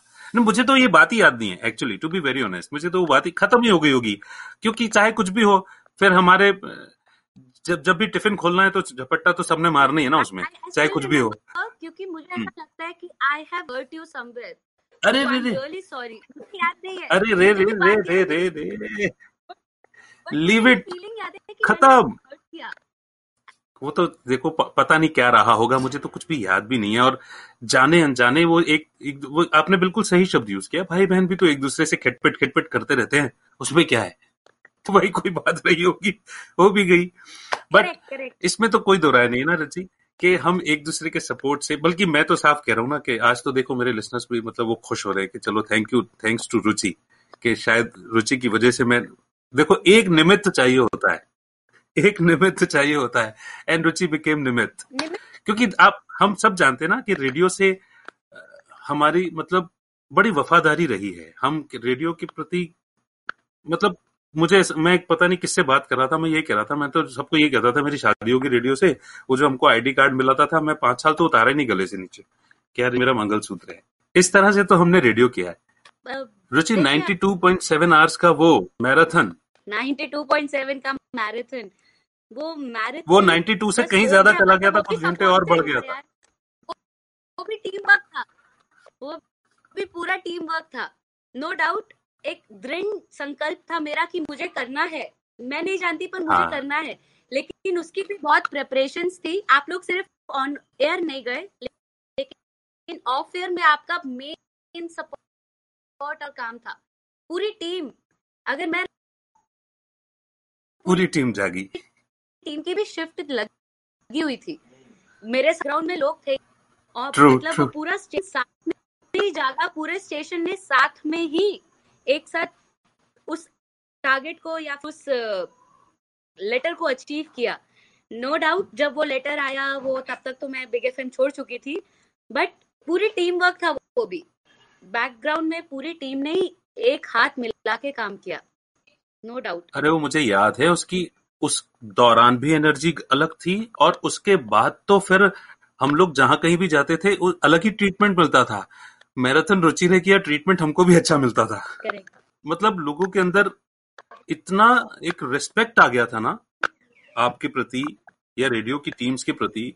मुझे तो लगता है कि रेडियो फर्टिनिटी मतलब जब हम जब अच्छी इंटेंशन से कोई अच्छी चीज़ करते हैं तो एक अगर अच्छा करता है तो सभी को उसका फ़ायदा मिलता है लाभ मिलता है। वो बहुत कमाल था। पूरा शहर मुझे ऐसा लगता है कि वो स्टूडियो में आ गया था। और हर रोज हर घंटे कोई ना कोई आ रहा है रुचि के लिए कुछ ना कुछ गिफ्ट्स लेके खाना लेकर के कुछ ना कुछ अप्रिशिएट करने के लिए सब तरफ़ से सब लोग आ रहे हैं। वो भी बहुत अच्छा था रुचि। एक रात को तो आ, कौन से न्यूज़पेपर से रिपोर्टर्स आए थे चेक करने कि मैं जाग रही हूँ या सो रही हूँ? जब बैक टू बैक गाने होते थे। हाँ और टू बैक गानों की क्लॉक्स भी पाँच गाने बैक टू बैक तो वो गाने जो चल रहे होते थे तब वो स्टूडियो में जहाँ पे चेयर होती है पीछे नीचे ऐसे छोटा सा बेड सिर्फ़ मैस लगा के मैं ऐसे थोड़ा बैक रेस्ट करती थी लेट जाती थी। तो जब वो लोग आए थे हाँ। तो उन्होंने वो चीज़ देखी बट वो समझ गए यस वो स्टूडियो में ही है चार दिन के लिए वो हिली नहीं है। राइट राइट फन वो सुबह चाय लेके आते थे वो टोस्टर भी लेके आ गए थे कि भाई इसको नाश्ता भी यही करा दो। आई कांट फॉरगेट सही बात है तो बिल्कुल और मेरे पापा के हाथ की चाय ना बनती थी। आज भी मैं लेमन भी जाती थी ना वो मुझे चाय हाँ। करके देते थे। वाह वाह इट वाज तो देखो मैं ये सब या, रियली फन मैं ये सब याद ही इसलिए दिला रहा हूँ कि एक बार फिर से वही जोश वही जुनून वही सब रिलीव हो जाए एकदम सब ताज़ा हो जाए जहन में पूरी तरह से। उसकी उतने ही साल की उधर ही पहुँच गए थैंक यू अगेन वाह वाह वाह नहीं आपने बहुत रेडियो किया है रुचि। मुझे मालूम है कि बिग एफ़ के बाद लेमन जाना लेमन लेमन का एक्सपीरियंस आपका एक अलग ही एक्सपीरियंस रहा होगा मुझे मैं समझता हूँ क्योंकि वहाँ एक अलग तरीके से आपने प्रोग्रामिंग क्योंकि अपना शो आपने खुद से डिज़ाइन किया था जहाँ तक मुझे याद आता है। उसका स्ट्रक्चर पूरा का पूरा खुद आपने बनाया था। हाँ, वो वो वो फ्लेवर साथ में कैलाश भी था। हम्म। अरे हाँ कैलाश याद आ गया मुझे। कैलाश कैलाश तब पीएच था वहाँ पे। या। राइट वो तो उसके साथ बैठ हम्म। के मिलके बनाया। आज का भोपू ग्रेट और मतलब एक डिफरेंट ही वो करना चाहते थे क्योंकि एक एक डिफरेंट ही मतलब और बिग एफ़ से मैं लेमन में आई हूँ तो बहुत सारे लेके गई बहुत सारे लिसनर्स भी स्विच हो गए। मतलब स्विच कर करके हम भी सुनते हैं वो भी सुनते हैं। तो वो उसको था कैलाश को कि हाँ यहाँ से बहुत कुछ कुछ पॉजिटिवली मिल सकता है ऑन ईयर के लिए। अच्छा। Right right. बिल्कुल ठीक। बिल्कुल ठीक। बिल्कुल ठीक। और आपके पास और भी ज़्यादा एक्सपीरियंस है ना? बहुत याद रहता है। एक किस्सा ऐसा है it's not related to radio but हाँ हम जब ट्रेनिंग में थे मैं प्योर वेजिटेरियन आज भी मैं वेजिटेरियन ही हूँ तो हम रात को खाना खाने जाते थे पैंट्री में। हाँ मुझे हाँ वो किस्सा तो बहुत याद आता है। हाँ। पालक था और चिकन पालक। मैंने चिकन पालक लेके पालक पनीर समझ के खाया। And you told it is chicken palak you don't it remember I mean मुझे वो सोच सोच के अभी भी हँसी आती है कि मैंने तो चिकन खाया था बस वही टाइम है। वो पूरा पनीर की तरह ही स्वाद आ रहा था उसका। वो मुझे भूलता नहीं है वो दिन। मैं बाहर आके कह रही हूँ उल्टी ही नहीं आ रही लोगों को। आई I मीन mean, मैंने गलती से खाया पर बड़ा यमी था। पर मुझे उल्टी बस यही एक तो पॉइंट था जिस पर जिस पर हम वापस बैक टू नॉर्मल हो रहे थे। अदरवाइज़ तो आपका चेहरा बार बार उतर रहा था। जो हमारी ट्रेनिंग इसके का फ़ेज़ था ना वो गोल्डन फ़ेज़ था। हाँ। मैं भूल नहीं सकती। हम मेन फ़ेज़ हमारा ट्रेनिंग फ़ेज़ था मुंबई में। भले ही रात को ट्रेनिंग होती थी पर ऐसा लगता था हम राजा हैं हमारे ही स्टूडियोज हैं और वो स्टूडियोज में प्रैक्टिस करना चाहे बैकअप हो या ऑन एयर में भी जाके करते थे ऑन एयर राइट स्टूडियो में। It was fun real fun वो तो आपने बिल्कुल सही सही शब्द इस्तेमाल किए कि वो जो रात में जब ट्रेनिंग होती थी और कोई नहीं होता था तो ऐसा लगता था हम ही हैं, हम ही राजा हैं और हमारा ही है ये। पर सुबह सुबह उन लोगों को सपोर्ट करना, वो भी बहुत बहुत उसने बहुत एक्सपीरियंस दिया। बहुत एक्सपीरियंस वो टेलॉस पर बैठना हो या मतलब कॉल्स में सपोर्ट करना हो अलग अलग चीज़ों के लिए कुछ बाइट्स रिकॉर्ड करके लानी हो। मुझे लगता है कि वो छोटे छोटे एक्सपीरियंसेस जो हमको पहले से हो गए थे मतलब it's I think it's a scientific way of providing a training या नहीं भी हो तो I I feel that it is a scientific way it's a good practical way कि आप सब कुछ एक्सपीरियंस करवा के, क्योंकि जितना हम ऑब्जर्वेशन से सीखते हैं, उतना तो शायद हम किसी भी चीज़ से नहीं सीख पाते। मुझे आज भी याद है कि इतनी ट्रेनिंग के दौरान मैं बड़ा परेशान हुआ करता था, क्योंकि मुझे सब इतना सब मशीन वाली चीज़ों से और सब इतनी मतलब मैं ठीक है लेकिन बड़ा वो होता था। बट एक दिन जब उन्होंने ये कहा कि तुम जाकर के अनिरुद्ध के शो में बैठ जाओ तो तुमको अच्छा एक्सपीरियंस हो जाएगा। And that from that point of time और फ्रॉम दैट पर्टिकुलर डे हाँ वो इतना चिल पर्सनैलिटी उनको एक तो सबसे पहली बात, अच्छी बात ये थी कि उनको डिस्टरबेंस नहीं होता था। आप बैठ जाओ, वो अपने काम में लगे हुए and the way he managed his entire show वहाँ से जो मुझे कॉन्फिडेंस आया, शायद मैं मैं मैं कई अक्सर जब भी कभी ज़िक्र करता हूँ तो यही कहता वहाँ से मुझे कैसे है? क्योंकि अभी इतनी सारी चीज़ें हो रही थी ना, का सिर्फ़ इतना अलाउ करना कि हाँ ठीक है, बैठ देख लो। और मैं दो बार बैठा उनके साथ, एक बार नहीं। और दोनों बार में दोनों बार में उन्होंने मुझे मतलब अब मैं, अब तो बोल सकते हैं, हमें कहते थे कि थोड़ा सा प्री रैक चले जाओ, इतना रिस्क मत लो। पर चूँकि अनिरुद्ध अनिरुद्ध जी को देखा था तो मैंने कहा, नहीं तो करूँगा। और तो इसलिए कई बार कॉलर्स भी खूब लाइव और उतनी शरारत तो अधिकार है हमारा। और कहीं ना कहीं वो पर्सनालिटी जो आपकी मतलब ट्रुथ इज़ टोटली डिफरेंट लेकिन ग्वालियर में मतलब लोग एक्चुअली आप, आपके दीवाने हुए। दीवाना अमित जो एक आपका टैग वो एक्चुअली सब दीवाने हुए आपके। आपका अरे बाबा। आपकी आवाज़ रुचि गंगराडे तो याद है आपको वो वो रुचि मतलब जब आपकी आवाज़ सुनती थी कहती थी ओ गॉड योर वॉइस मतलब वो तो डायरेक्ट आपको एक अप्रिसिएशन आपके सामने कॉम्प्लीमेंट था बट जो आप, आपको रेडियो पे सुनते हैं वो होते हैं। और तब तो FM station was absolutely new in Gwalior. तो वो जो स्टैंडर्ड सेट कर दिए ना दीवाना अमित ने तो वो कोई तोड़ नहीं पाया। वो मतलब हो गए जी अब उसको कोई क्रॉस ही नहीं कर सकता। अरे नहीं नहीं thank you so much Ruchi but मैं टू बी वेरी ऑनेस्ट मैं मैं आपने बहुत कुछ याद दिला दिया, ये लक की बात है। और इसका बहुत ज़्यादा अगर मैं क्रेडिट देना चाहूँ ना, या पूरा क्रेडिट भी दूँ तो मैं इसका पूरा क्रेडिट गौरव सर को दूँगा। क्योंकि आपको याद हो कि मैं थोड़ा सा इस मामले में थोड़ी सी मतलब एक हिचक, एक हेजिटेशन हो रहा था मुझे कि मैं कैसे करूँगा, क्या करूँगा? मुझे, मैंने नहीं किया, मेरी इमेज ऐसी है, लोग क्या सोचेंगे?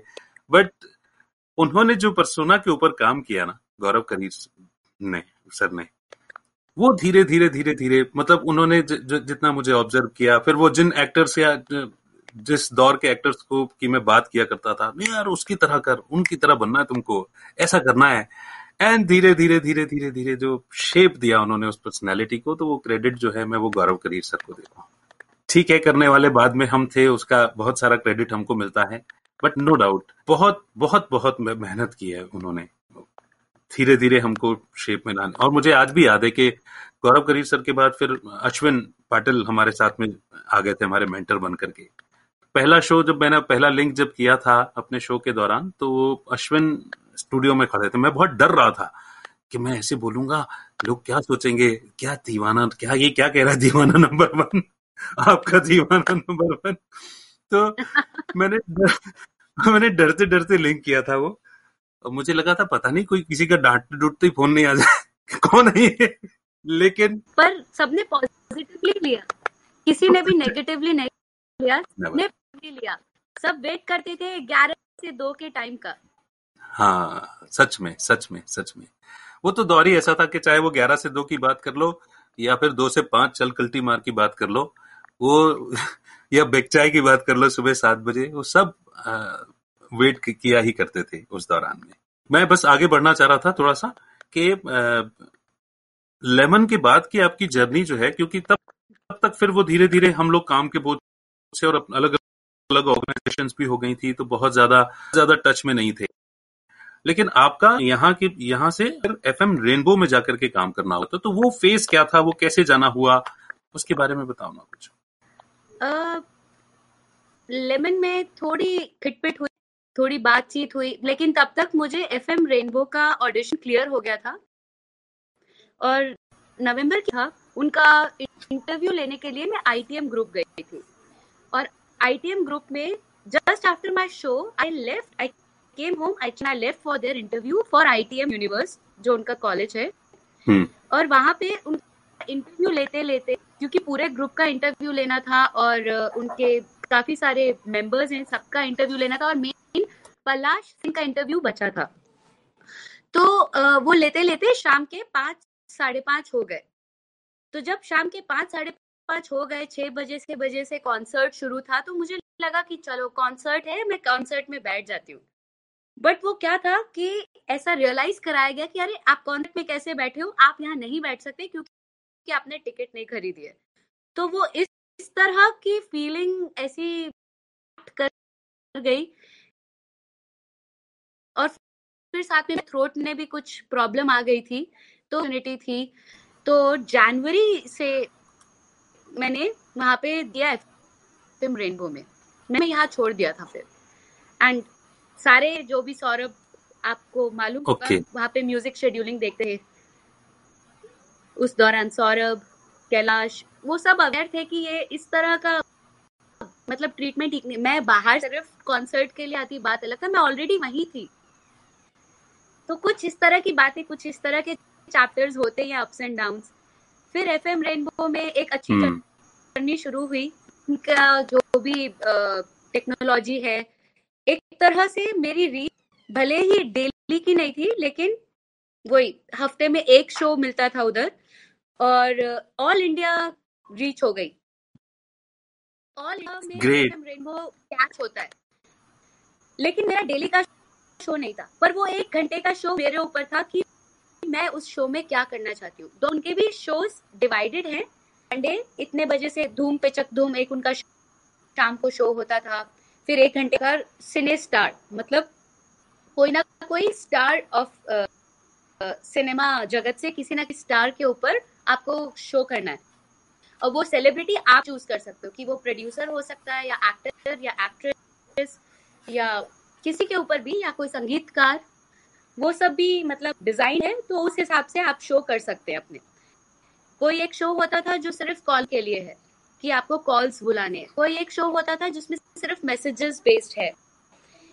एक okay. शो होता था जब मुझे याद है हमारा इंडिया वर्ल्ड कप जीता तो मुझे स्पेसिफिकली वो मॉर्निंग शोज़ दिए गए थे लगातार कि तब बहुत ज़्यादा हाई लिसनरशिप हो जाती है। क्लॉक का शो मुझे मिलता था और उसमें मुझे सिर्फ़ और सिर्फ़ की बात करनी होती थी।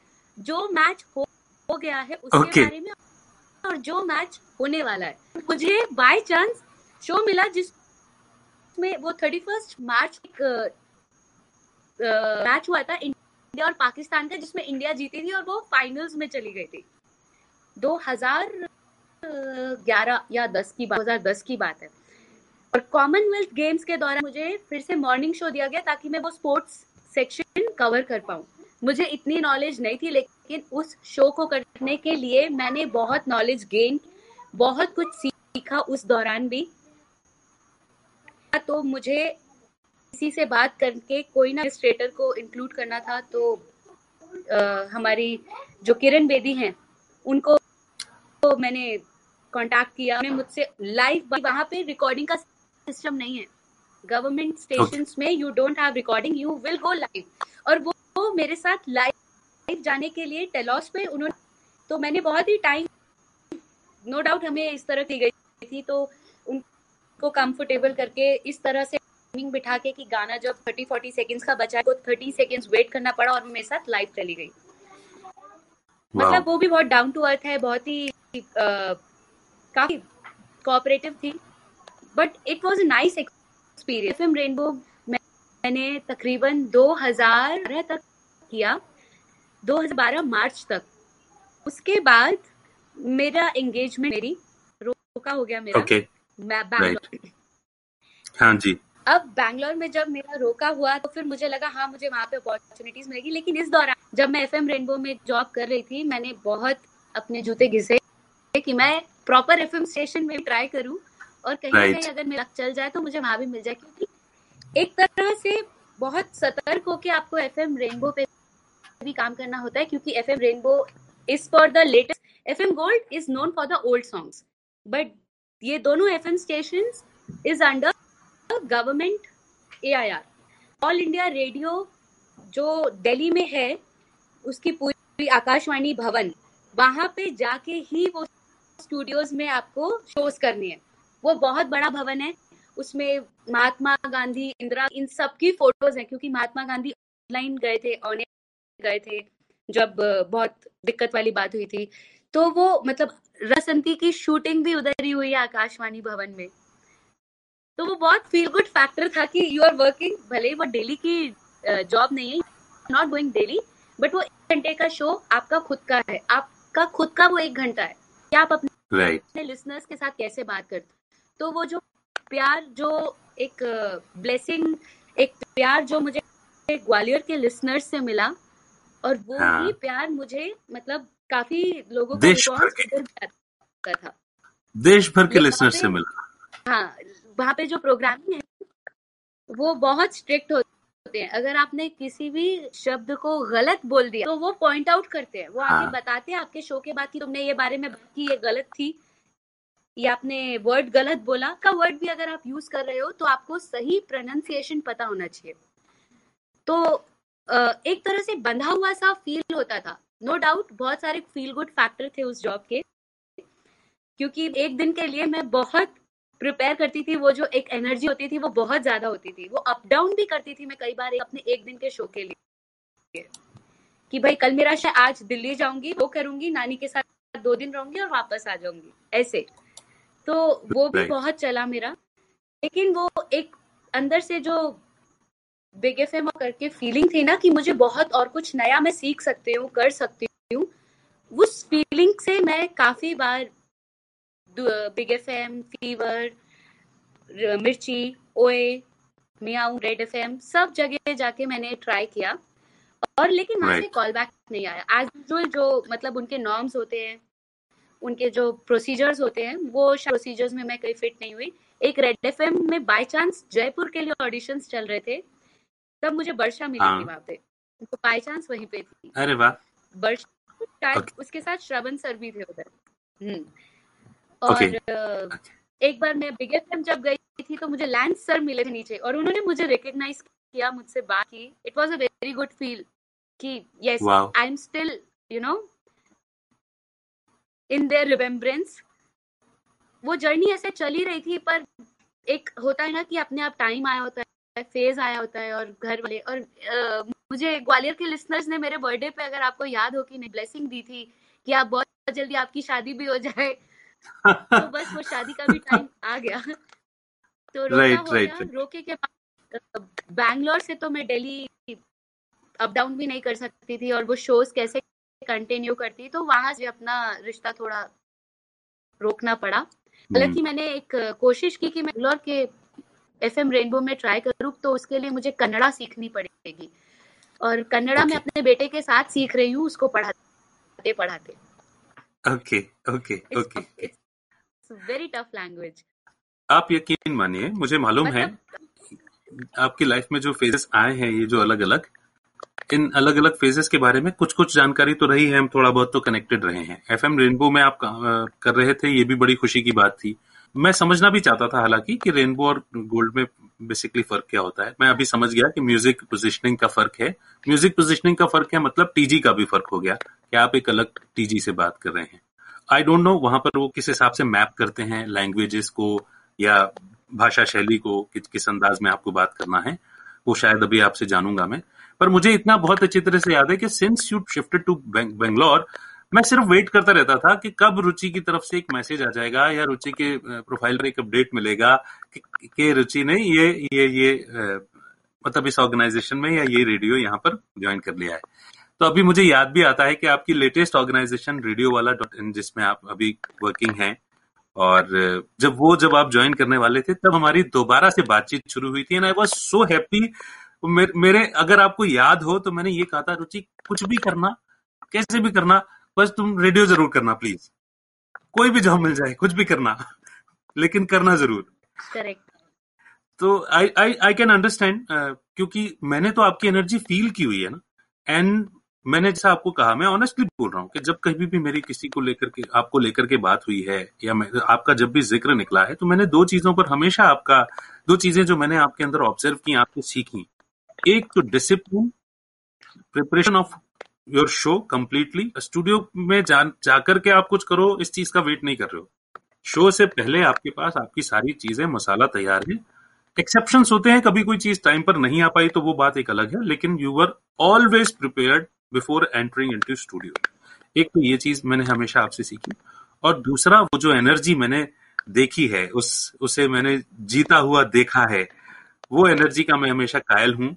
तो मुझे लगता था कि एक ऐसी पर्सनैलिटी जिसने रेडियो को इतनी शिद्दत से जिया है, उनको रेडियो में आना चाहिए। बिकॉज़ रेडियो ना, मैं जैसा समझता हूँ रुचि, आप शायद इत्तेफाक रखेंगे इस बात से। Whether we are serving entertainment but it's about actually service service to the community service to the listeners जिनके लिए आप रेडियो कर रहे हैं। और वो इतनी सुंदर सीट हो जाती है ना रेडियो की, आरजे की, या शो प्रेजेंटर की कि आपकी बोली हुई बात से पता नहीं कब किसका दिन बन जाए, कब किसके झगड़े मिट जाएँ, कब किसी को एक बहुत बड़े ताले की चाबी मिल जाए। न जाने कब क्या क्लिक हो जाता है, वो करवाता ऊपर वाला इनसे इसमें कोई दो राय नहीं है, बट करवाएगा भी तो उनसे ही ना जो अपने आप को ऑफ़र करते हैं, जो या जो इस चीज़ के लिए इंटेंट रखते हैं अच्छा करने के लिए। तो मैंने हमेशा आपके लिए प्रे किया है कि रुचि रेडियो से दूर नहीं रहनी चाहिए। रुचि को रेडियो में होना चाहिए। आई वॉज़ सो हैप्पी जब रेडियो वाला डॉट इन में है जब आपका हुआ। रेडियो वाला डॉट इन की वर्किंग के बारे में बताइए ना। uh, हुआ क्या कि जैसे ही हुई उसके बाद गॉड ने मुझे गिफ्ट दिया। अब वो गॉड गिफ्ट ऐसा था कि वो पाँच साल उसी के साथ लग गए।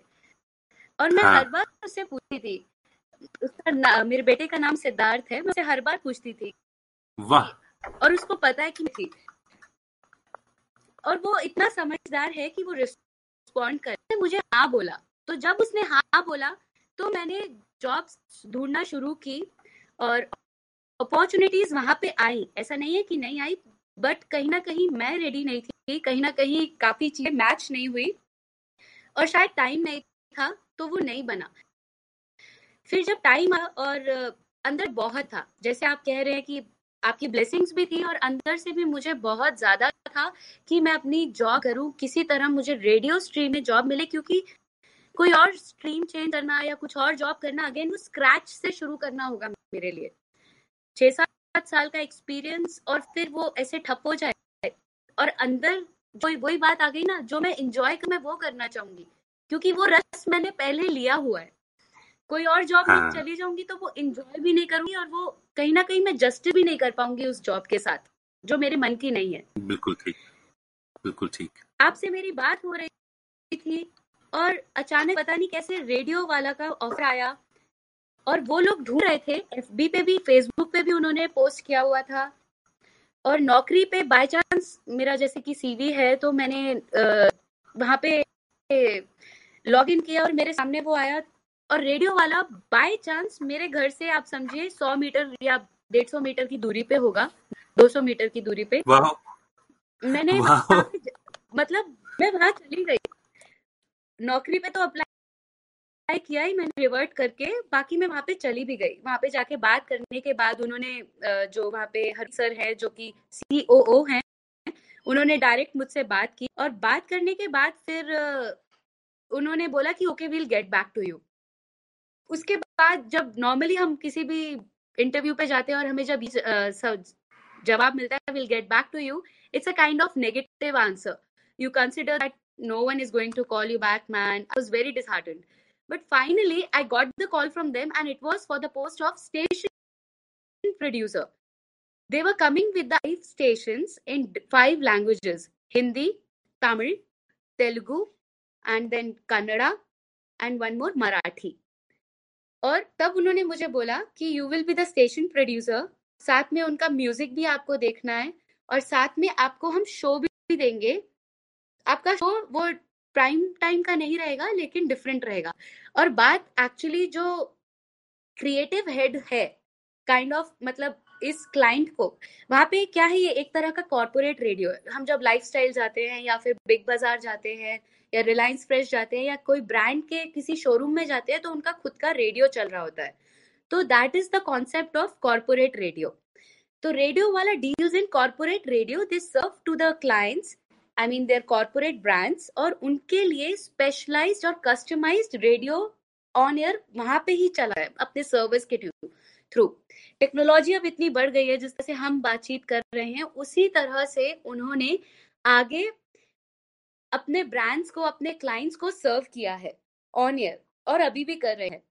तो तब जो इस क्लाइंट को मेन इस क्लाइंट के साथ जो करेगी, वो थी creative head Divya and she still heading that client और उसके साथ जो भी प्रोग्रामिंग उसके साथ कन्वर्स करके station producer is going to see those five station in five languages it was a quite task क्योंकि वो जो फाइव स्टेशन थे, वो उस क्लाइंट के बड़े बड़े सेंटर्स में प्ले होने थे और फाइव लैंग्वेजेस अब एक छोटी सी जगह मतलब एक स्टूडियो में can not collaborate twelve RJs एक ही टाइम पे आके रिकॉर्डिंग करें।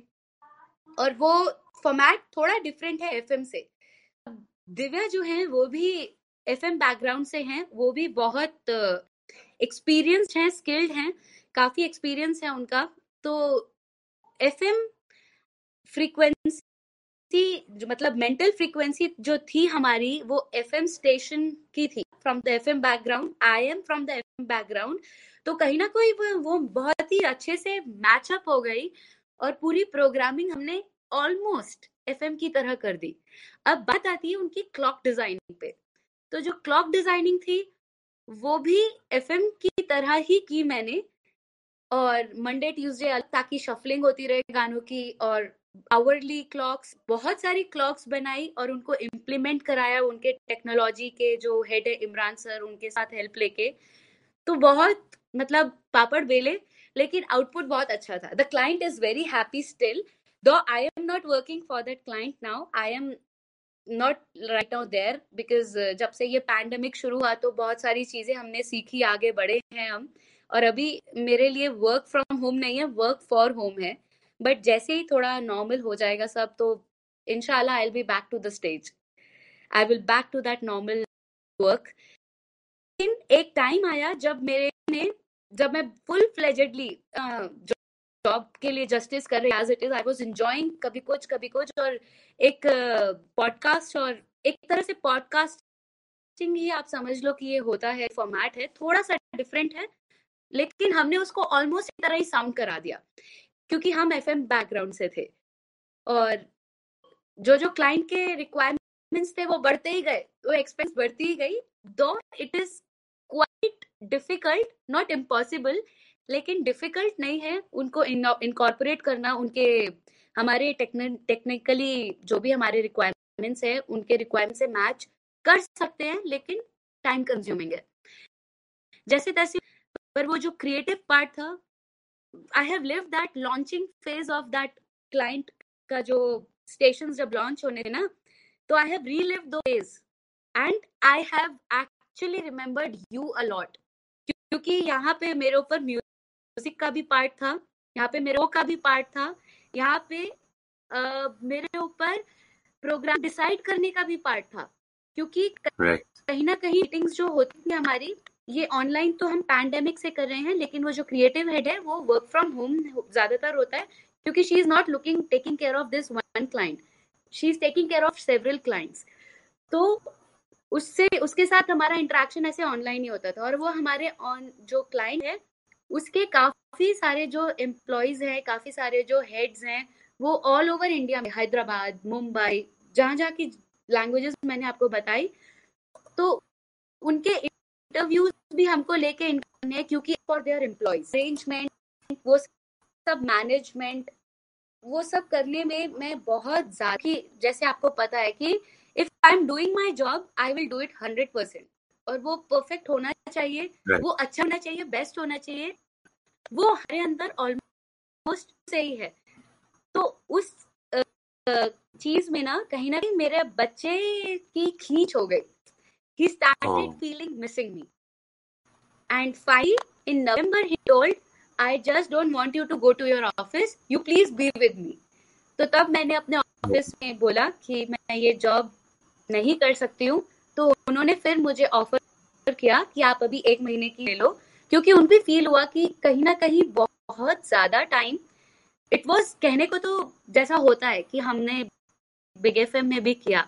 दस दस घंटे लेते थे दस दस घंटे लगते थे हमारी इतनी सारी रिस्पॉन्सिबिलिटीज को फिनिश करते हुए। तो बारह घंटे भी ऑलमोस्ट उससे ज़्यादा लगते थे। जरा शेड्यूलिंग म्यूज़िक क्लॉक तो you are there we are aware I mean बारह बजे के बाद भी कितनी देर रात रात तक आप घर गए हो हम जानते हैं। रुचि सबसे ज़्यादा ग्वालियर की सर्दी ग्वालियर की गर्मी। सबसे I seen I have observed it तो बस उसके बाद लीव के बाद फिर I started working for them as I started serving to different clients there programming part पे ही आ गई मैं एक तरह की कि जो क्लाइंट्स है उनके रिक्वायरमेंट्स क्या है न्यू क्लाइंट्स हैं उनको कैसे पिचिंग करना है क्या है? इन सब पे स्क्रैच से काम तो वो स्ट्रैटेजी काइंड ऑफ़ थिंग पे आ गई वॉइस ओवर्स और कोई ना कोई चीज़ का जैसे डेमो है तो उसके लिए भी बहुत सारे रिक्वायरमेंट्स उनके हैं। वो सब लेवल पे I was doing work from home छोटा सा सेट पे करके I started then pandemic came as a blessing because my husband and my kid missed me a lot कहीं ना कहीं बहुत सारी चीज़ें इस पैंडेमिक में बैलेंस हो गई। कॉम्पनसेट हुआ। उनके लिए कॉम्पनसेट हुआ। हाँ। आपका प्रेजेंस राइट राइट हाँ। या मेरे लिए नो डाउट दैट्स ग्रेट मुझे लगता है ठीक है कोई भी चीज़ जो होती है पहले से देखिए मुझे इतना मालूम है रुचि जब आप लेमन वाले भी, भी किस्सा सुना रहे थे जब दिल्ली जाना हुआ वो भी बात बता रहे थे तो पापा एक बात ही कहते हैं कि कोई भी जब परिवर्तन होना होता है ना कोई भी चेंज लाइफ में आना होता है तो उसके लिए कोई ना कोई घटना तो कारण बनती है। तो आप आने वाली चीज़ देखो, आप ये मत देखो कि कारण क्या है। आप ये देखो कि आगे क्या होने वाला है। तो मैं समझता हूँ कि आपका दिल्ली जाना रेनबो में, क्योंकि आकाशवाणी युवाणी में आपको काम करने का अनुभव था तो उसने बहुत ज़्यादा चैलेंजेस नहीं लाए होंगे आपकी लाइफ में, मैं जानता हूँ रेनबो में काम करने में। मगर रेनबो का एक्सपोजर बड़ा हो गया। मुझे ऐसा लगता है। अलग अलग सब्जेक्ट पर, जैसा आपने कहा कि जैसे स्पोर्ट्स आपने जब कवर किया, उस वक्त आपको बहुत नॉलेज गेन करनी पड़ी। This is the best part of this profession कि थोड़ी मेहनत लगती है, लेकिन कहीं ना कहीं, जैसे मैं कई बार ज़िक्र भी करता हूँ कि जब मेन स्ट्रीम मीडिया से हम डिफरेंट इसलिए हो जाते हैं कि मेन स्ट्रीम मीडिया में एक या दो बीट्स दी जाती हैं कवर करने के लिए। आप क्राइम देखो, आप पॉलिटिक्स देखो, आप स्पोर्ट्स देखो या आप सिटी देखो। बीग इन आरजे उसको तो सब कुछ ही एक साथ देखना होता है सब कुछ कवर करना होता है। ठीक है हाईलाइट्स पकड़ते हैं पर कई बार इनडेप्थ जाना होता है तो क्योंकि सवाल करने होते हैं तो कई बार रिसर्च भी उस लेवल की हो जाती है। तो रेनबो में जाना भी एक अच्छी घटना है। फिर वो जो लाइफ का आपका आपकी लाइफ में जो खूबसूरत फ़ेज़ आया आप बेंगलोर शिफ्ट हुए एक से दो हुए दो से तीन हुए वो भी ज़रूरी है। एंड मैं ऑब्ज़र्व कर पा रहा हूँ कि जिस प्यार से और जिस सम्मान से आपने सिद्धार्थ की बात कही है और सिद्धार्थ की बात को तवज्जो दी है, उससे कम्युनिकेट करने के बाद आपने रेडियो वाला के लिए प्रोसीड किया और फिर उसको फील हुआ तो वहाँ आपने ऑर्गेनाइजेशन में भी बात की एंड देन यू मतलब work from home home start किया। तो दैट ये सारी बातचीत ना कहीं ना कहीं आपका होलसम परसोना डिपिक्ट करती है रुचि। कि अपना काम भी करना है तो शिद्दत से करो, और अगर वर्क क्योंकि वो भी काम ही है ना, घर को संभालना भी वो भी करना है तो शिद्दत से ही करो। तो I I am really blessed मुझे लगता है आई एम सो फॉर्चुनेट कि एक तो आप निमित्त बने मुझे रेडियो में लाने के, और मैं आपको जानता हूँ, आपकी पर्सनैलिटी से मैंने वो जो चीज़ें ऑब्ज़र्व की, जो सीखी, शायद कहीं ना कहीं आज तक मुझे भी जीवन में काम देती हैं।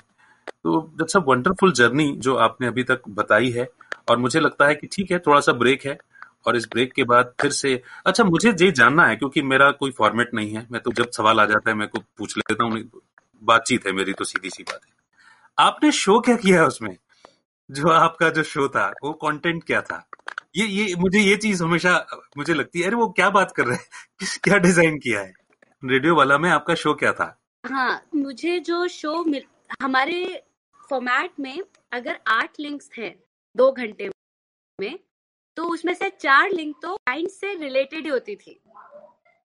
मतलब उनके कुछ न्यू लॉन्चेस हैं या उनका कुछ ऐसा चीज़ है जो एम्प्लॉयज़ को बतानी है because it's a corporate station it's not a normal F M station we made it sound like F M station तो कहीं ना कहीं हम, जो मुझे टाइम दिया गया, मुझे जो शो दिया गया, वो बहुत ही सिंपल था। मुझे लोगों को रिक्वेस्ट करना था आज ये बनाने के लिए। Okay. आज का DJ is like kind of RJ with request of the song.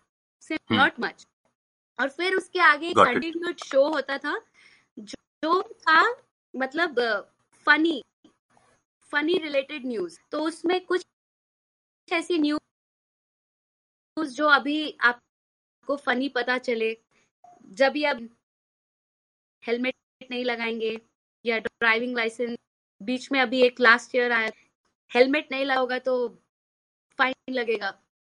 तो वो बहुत ज़्यादा था हमारे बैंगलोर हैदराबाद यहाँ पे ज़्यादा था ये। तो एक इंसान कार में जा रहा था और उसको इसीलिए नहीं लगाया गया हाँ। क्योंकि उसने हेलमेट नहीं this was in the news तो इस तरह का कवरेज और फिर उसके कोई जोक कोई ना कोई कैरेक्टर में जाके जोक तो बस it's a simple format but it's a kind of funny and interacting और बेसिकली ओके एम्प्लॉयज़ को बोरिंग ना क्योंकि उनका जो जॉब है वो बहुत सिडेटरी है। It's like same boring job tedious job है क्योंकि वो अगर कोई चीज़ उठा के एक जगह रख रहे हैं या पैकेजिंग कर रहे हैं तो it's a very simple and boring job थोड़ा तो मशीन कहीं वो हाँ लिए रोबोटिक हो जाता है रोबोटिक से पे yes yes this is a kind of format for the company for the employees by the company it's an investment they are not getting anything from that they are just spending it for the employees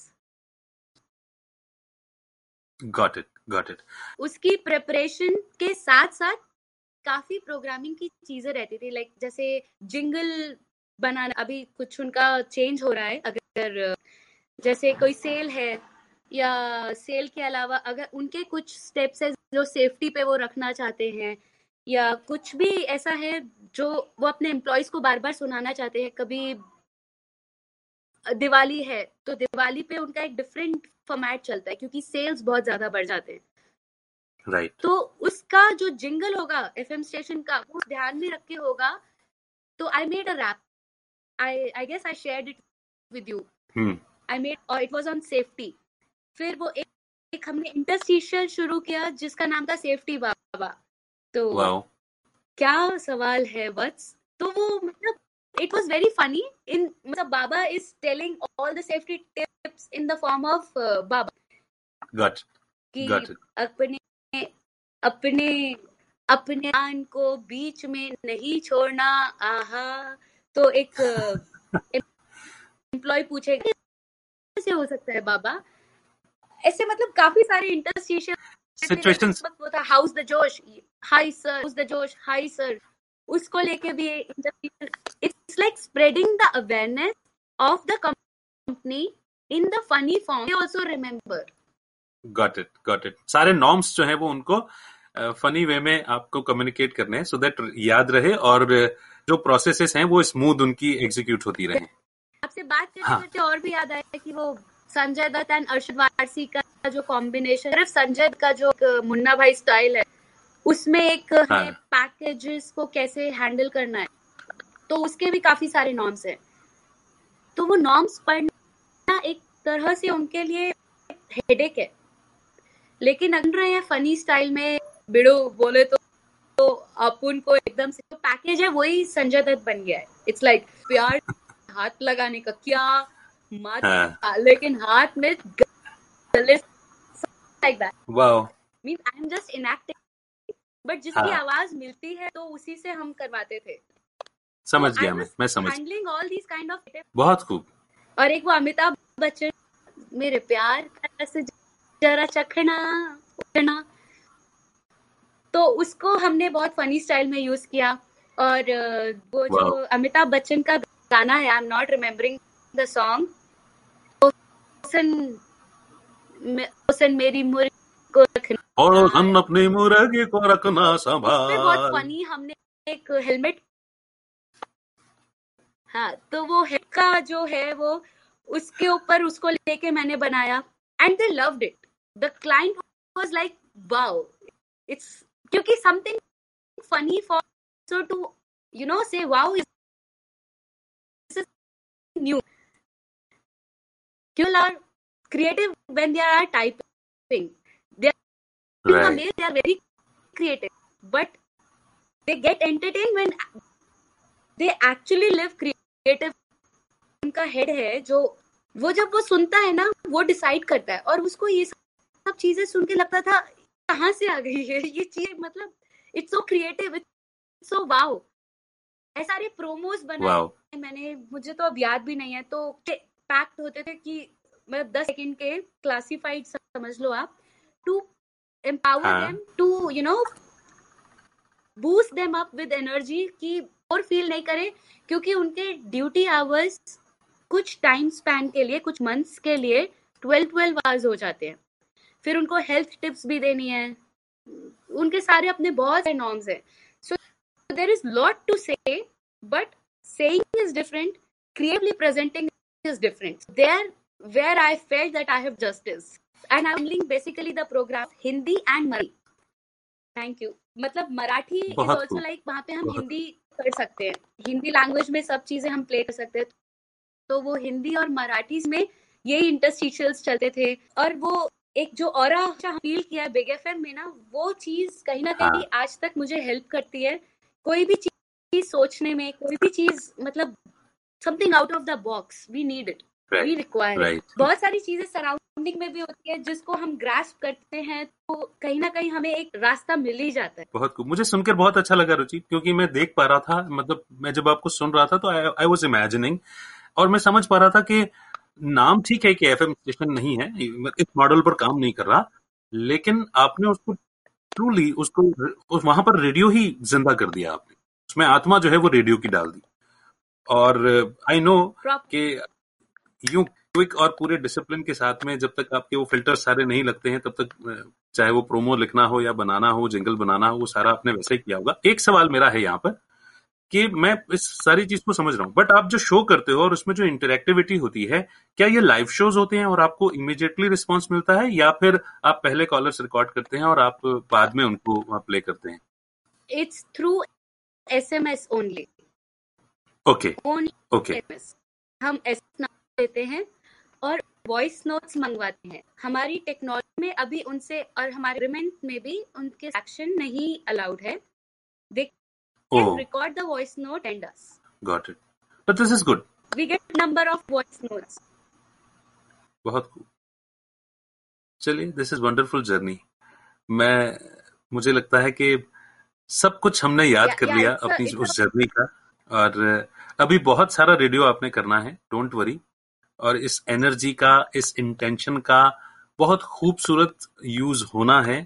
तो मुझे कहने की ज़रूरत नहीं है कि energy बनाए रखना बिकॉज़ यू आर औरों के लिए आप सोर्स ऑफ़ एनर्जी हो। तो वो एनर्जी आप स्प्रेड करते रहेंगे। I am damn sure I am damn sure मैं बस शुक्रिया अदा कर सकता हूँ, रुचि। चाहे वो पहले की बातें हो या आज भी आपने वक्त देना हो इतनी सारी बातें आपने मतलब मुझे याद करा दी हैं, मुझे वो नॉस्टैल्जिक उस मोड में चला गया था मैं।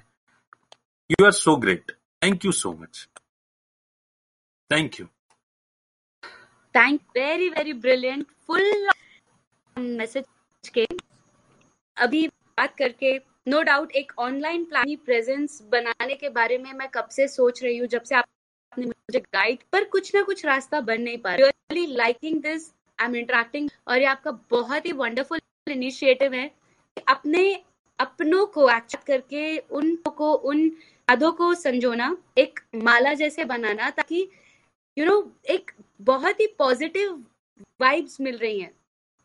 अभी तो मतलब हमारे कि हम हम उस जमाने में पहुँच गए। लेकिन अगले 20 सालों तक फिर ताज़ा हो गई। ये जो फ्रेशनेस है ना ये बहुत लंबे समय तक हमारे बीच रहेगी।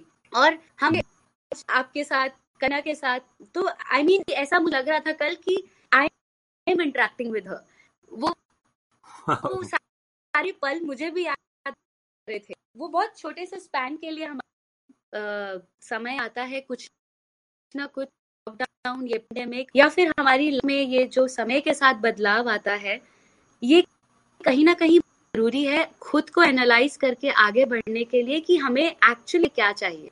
ट्रू ट्रू ट्रू ट्रू बीच में कहीं नेटवर्क की वजह से हमने आपको लूज कर दिया था but I can sense the gist of the the जो भी आपने कहा मैसेज जो भी आपने बातें कही कुछ कुछ बातें सुनाई दे रही थी कुछ चली गई थी बट uh, मुझे सिर्फ़ इतनी सब इत, इतनी सी बात समझ में आ रही है इंटेंशन से मैं आपका शुक्रिया थी कि आप अच्छा इतना वंडरफुल हम सब जो भूल के बैठे हैं वो आगे बीस सालों तक और और वो एक जो फ्रेज इस पल उन पलों की है इस पल जो ताज़ा हुई है वो कहीं ना कहीं हमें फिर से जवान बना के और और एनर्जी देगी आगे बढ़ने की। थैंक यू इस तरह प्लेटफॉर्म शुरू करने के लिए का गाइडेंस और सपोर्ट है हम सबके लेकिन अपनों से जब हम फिर से मिलते हैं उन बातों को याद करते हैं जो हमने रियल में जिए हैं कहीं ना कहीं हमें और सीखने की और बहुत कुछ करने की एक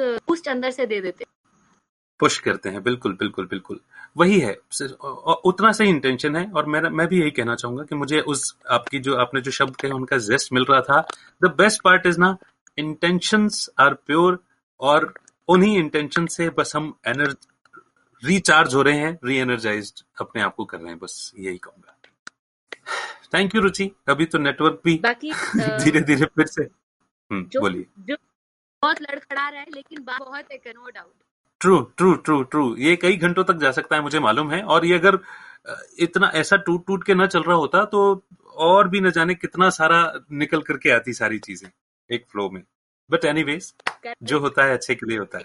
एकदम correct thank you so much Ruchi Siddharth को और आपके स्टैंड अप कॉमेडियन जो कॉम्पेनियन आपको। मिले हैं उनको मेरी तरफ़ से ग्रीटिंग्स दीजिएगा। कोशिश करते हैं जल्दी मुलाकात भी होती है दिनेश है आप Great, सब दिनेश घर को। घर वालों को मेरी तरफ़ से प्रणाम गाज पे। कीजिएगा। और ऋषि के तो गाने हम सुनते ही रहते हैं। No doubt he is a star now हाँ उस उसके अंदर तो गजब का ट्रांसफॉर्मेशन आया है। अरे उत्कर्ष ने भी तो उत्कर्ष के लिए भी आपने जो बताया दैट इज़ अमेजिंग अमेजिंग मुझे लगता है कि शायद हमारे अंदर वो उन उन पार्ट्स को हम मिस करते थे कि काश यार ये टेक्नोलॉजी या ये प्रोग्रामिंग ये हमको समझ में आती। मुझे लगता है हमारे भाई बहनों ने भाइयों ने दोनों तरफ़ के भाइयों ने उस चीज़ को पकड़ करके उसको हमारे ही कुछ ख्वाहिशों को पूरा किया है मुझे ऐसा लगता है। बिल्कुल ग्रेट सही बात है। अ, मेरा भाई है वो हमसे इंस्पायर होके बेगस देखा उसने पहली बार। म्यूज़िक का तो क्रेज हाँ। सबको था हमारे घर में। उस। बाद से ट्वेल्थ के बाद जबकि उसके 98 मार्क्स मैथ्स में हम उसे कह रहे हैं तुझे इंजीनियर करनी चाहिए। कहते हैं मैं क्यों? मुझे इंटरेस्ट ही नहीं है। क्यों देखूँ मैं गन्ने के खेत? नहीं देखने मुझे गन्ने के खेत। आई मीन नॉट इंटरेस्टेड तो वो कहते हैं मुझे मुंबई जाके म्यूज़िक प्रोडक्ट तो हम गए मैं और भैया और मेरा छोटा भाई वहाँ जाके हाँ जी। हमने उसको सेटल किया तो एक साल तो उसने पहले music not scheduling editing and और अच्छे से कोर्स किया डिजिटल से। राइट उसके बाद उसने फिर में जॉब की और फिर उसे ट्रू स्कूल ऑफ़ म्यूज़िक के बारे में चला। वहाँ पे उसने गुड तीन साल का कोर्स किया और साथ में मतलब आफ्टर द उसको लगा म्यूज़िक प्रोडक्शन में उसने गिटार जो ईडीएम म्यूज़िक उन सब में स्पेशलाइजेशन करके मॉड्यूल्स काफ़ी उसने पॉइंट्स वहाँ पे कुछ उनका सिस्टम है। फिर वो पॉइंट्स अर्न करने पे आप अपने छह महीने का और एक्सटेंड कर सकते हो जो स्पेशलाइजेशन आप करना चाहो। तो वो तीन उसने जैसे तैसे अपने आप बेस पे भी शुरू किए और काफ़ी एड्स भी उसने म्यूज़िक दिया पीछे बैकग्राउंड मर्सिडीज में लॉरियल के एड में ओले इफेक्ट्स क्रीम और काफ़ी कुछ कर रहा है। कैन फॉलो बटन चटनी के नाम है वो and it's a one two see him growing I mean उसका जमाना है डिजिटल एंड ऑनलाइन तो इंस्पिरेशन हमें भी मिलती है जैसे कि कि आपने ऋषि के लिए बोला। हाँ मैंने दोनों के लिए बोला कि दोनों करेक्ट ऐसे ट्रांसफॉर्म हुए ना कि अब हमारे लिए इंस्पिरेशन हो गए हैं। करेक्ट जिन्होंने भी साथ निभाया है देखा है इनको मेरी तरफ़ से भी बहुत सारा शुक्रिया और रुचि की तरफ़ से भी बहुत सारा शुक्रिया। यू सो मच आप सबने एक्चुअली बहुत इंजॉय करके आपस में बात ने हमारे साथ इंजॉय किया. थैंक यू सो मच सबकी ऐसे शुभकामनाएँ हैं. डेफिनेट हम भी अपनी लाइफ में कुछ ना कुछ ऐसे करते रहेंगे और दोबारा बातचीत करेंगे अमित के साथ. राइट डेफिनेटली डेफिनेटली हम अब इसका जो भी नेक्स्ट सीज़न बनेगा या जो नेक्स्ट फ़ेज़ में आएगा उसमें देखते हैं हम क्या लेकर के आते हैं. अभी तो फ़िलहाल आप सबकी ब्लेसिंग से और सारे दोस्तों के साथ से ये ये ये सीज़न शुरू हो चुका है। Thank you so much once again thank you Ruchi इजाज़त लेते हैं फिर मिलते हैं। Take care thank you thank you thank you so much for inviting me on such a wonderful platform. Thank me. You are मैं तो कह रहा हूँ आप एनर्जी के इंस्पिरेशन और सोर्स हो कई लोगों के लिए। तो आप उस चीज़ की तो चिंता ही नहीं करो फ़िक्र ही नहीं करो और आज जो रिलीव मूवमेंट्स हुए हैं ना उसमें तो आपको ये और ज़्यादा अच्छे से फील हो गया है अभी no doubt. Thank you for starting such a wonderful thing. Thank you, आप. Bye. खुदा हाफिज.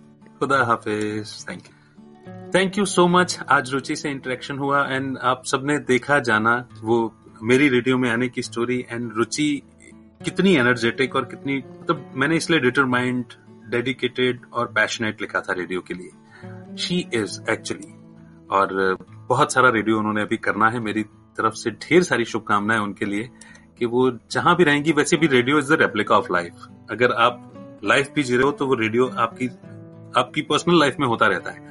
रेडियो इज़ अ प्लेटफॉर्म या कोई भी ऐसा प्लेटफॉर्म होता है जिससे वो मासेस तक पहुँच जाता है। तो ऐसे प्लेटफॉर्म अभी और उनको मिलने हैं और उन्होंने बहुत सारा अभी गजब की क्रिएटिविटी दिखानी है। तो ये होगा उनके साथ में। आपने फिर से साथ निभाया, उसके लिए बहुत बहुत शुक्रिया।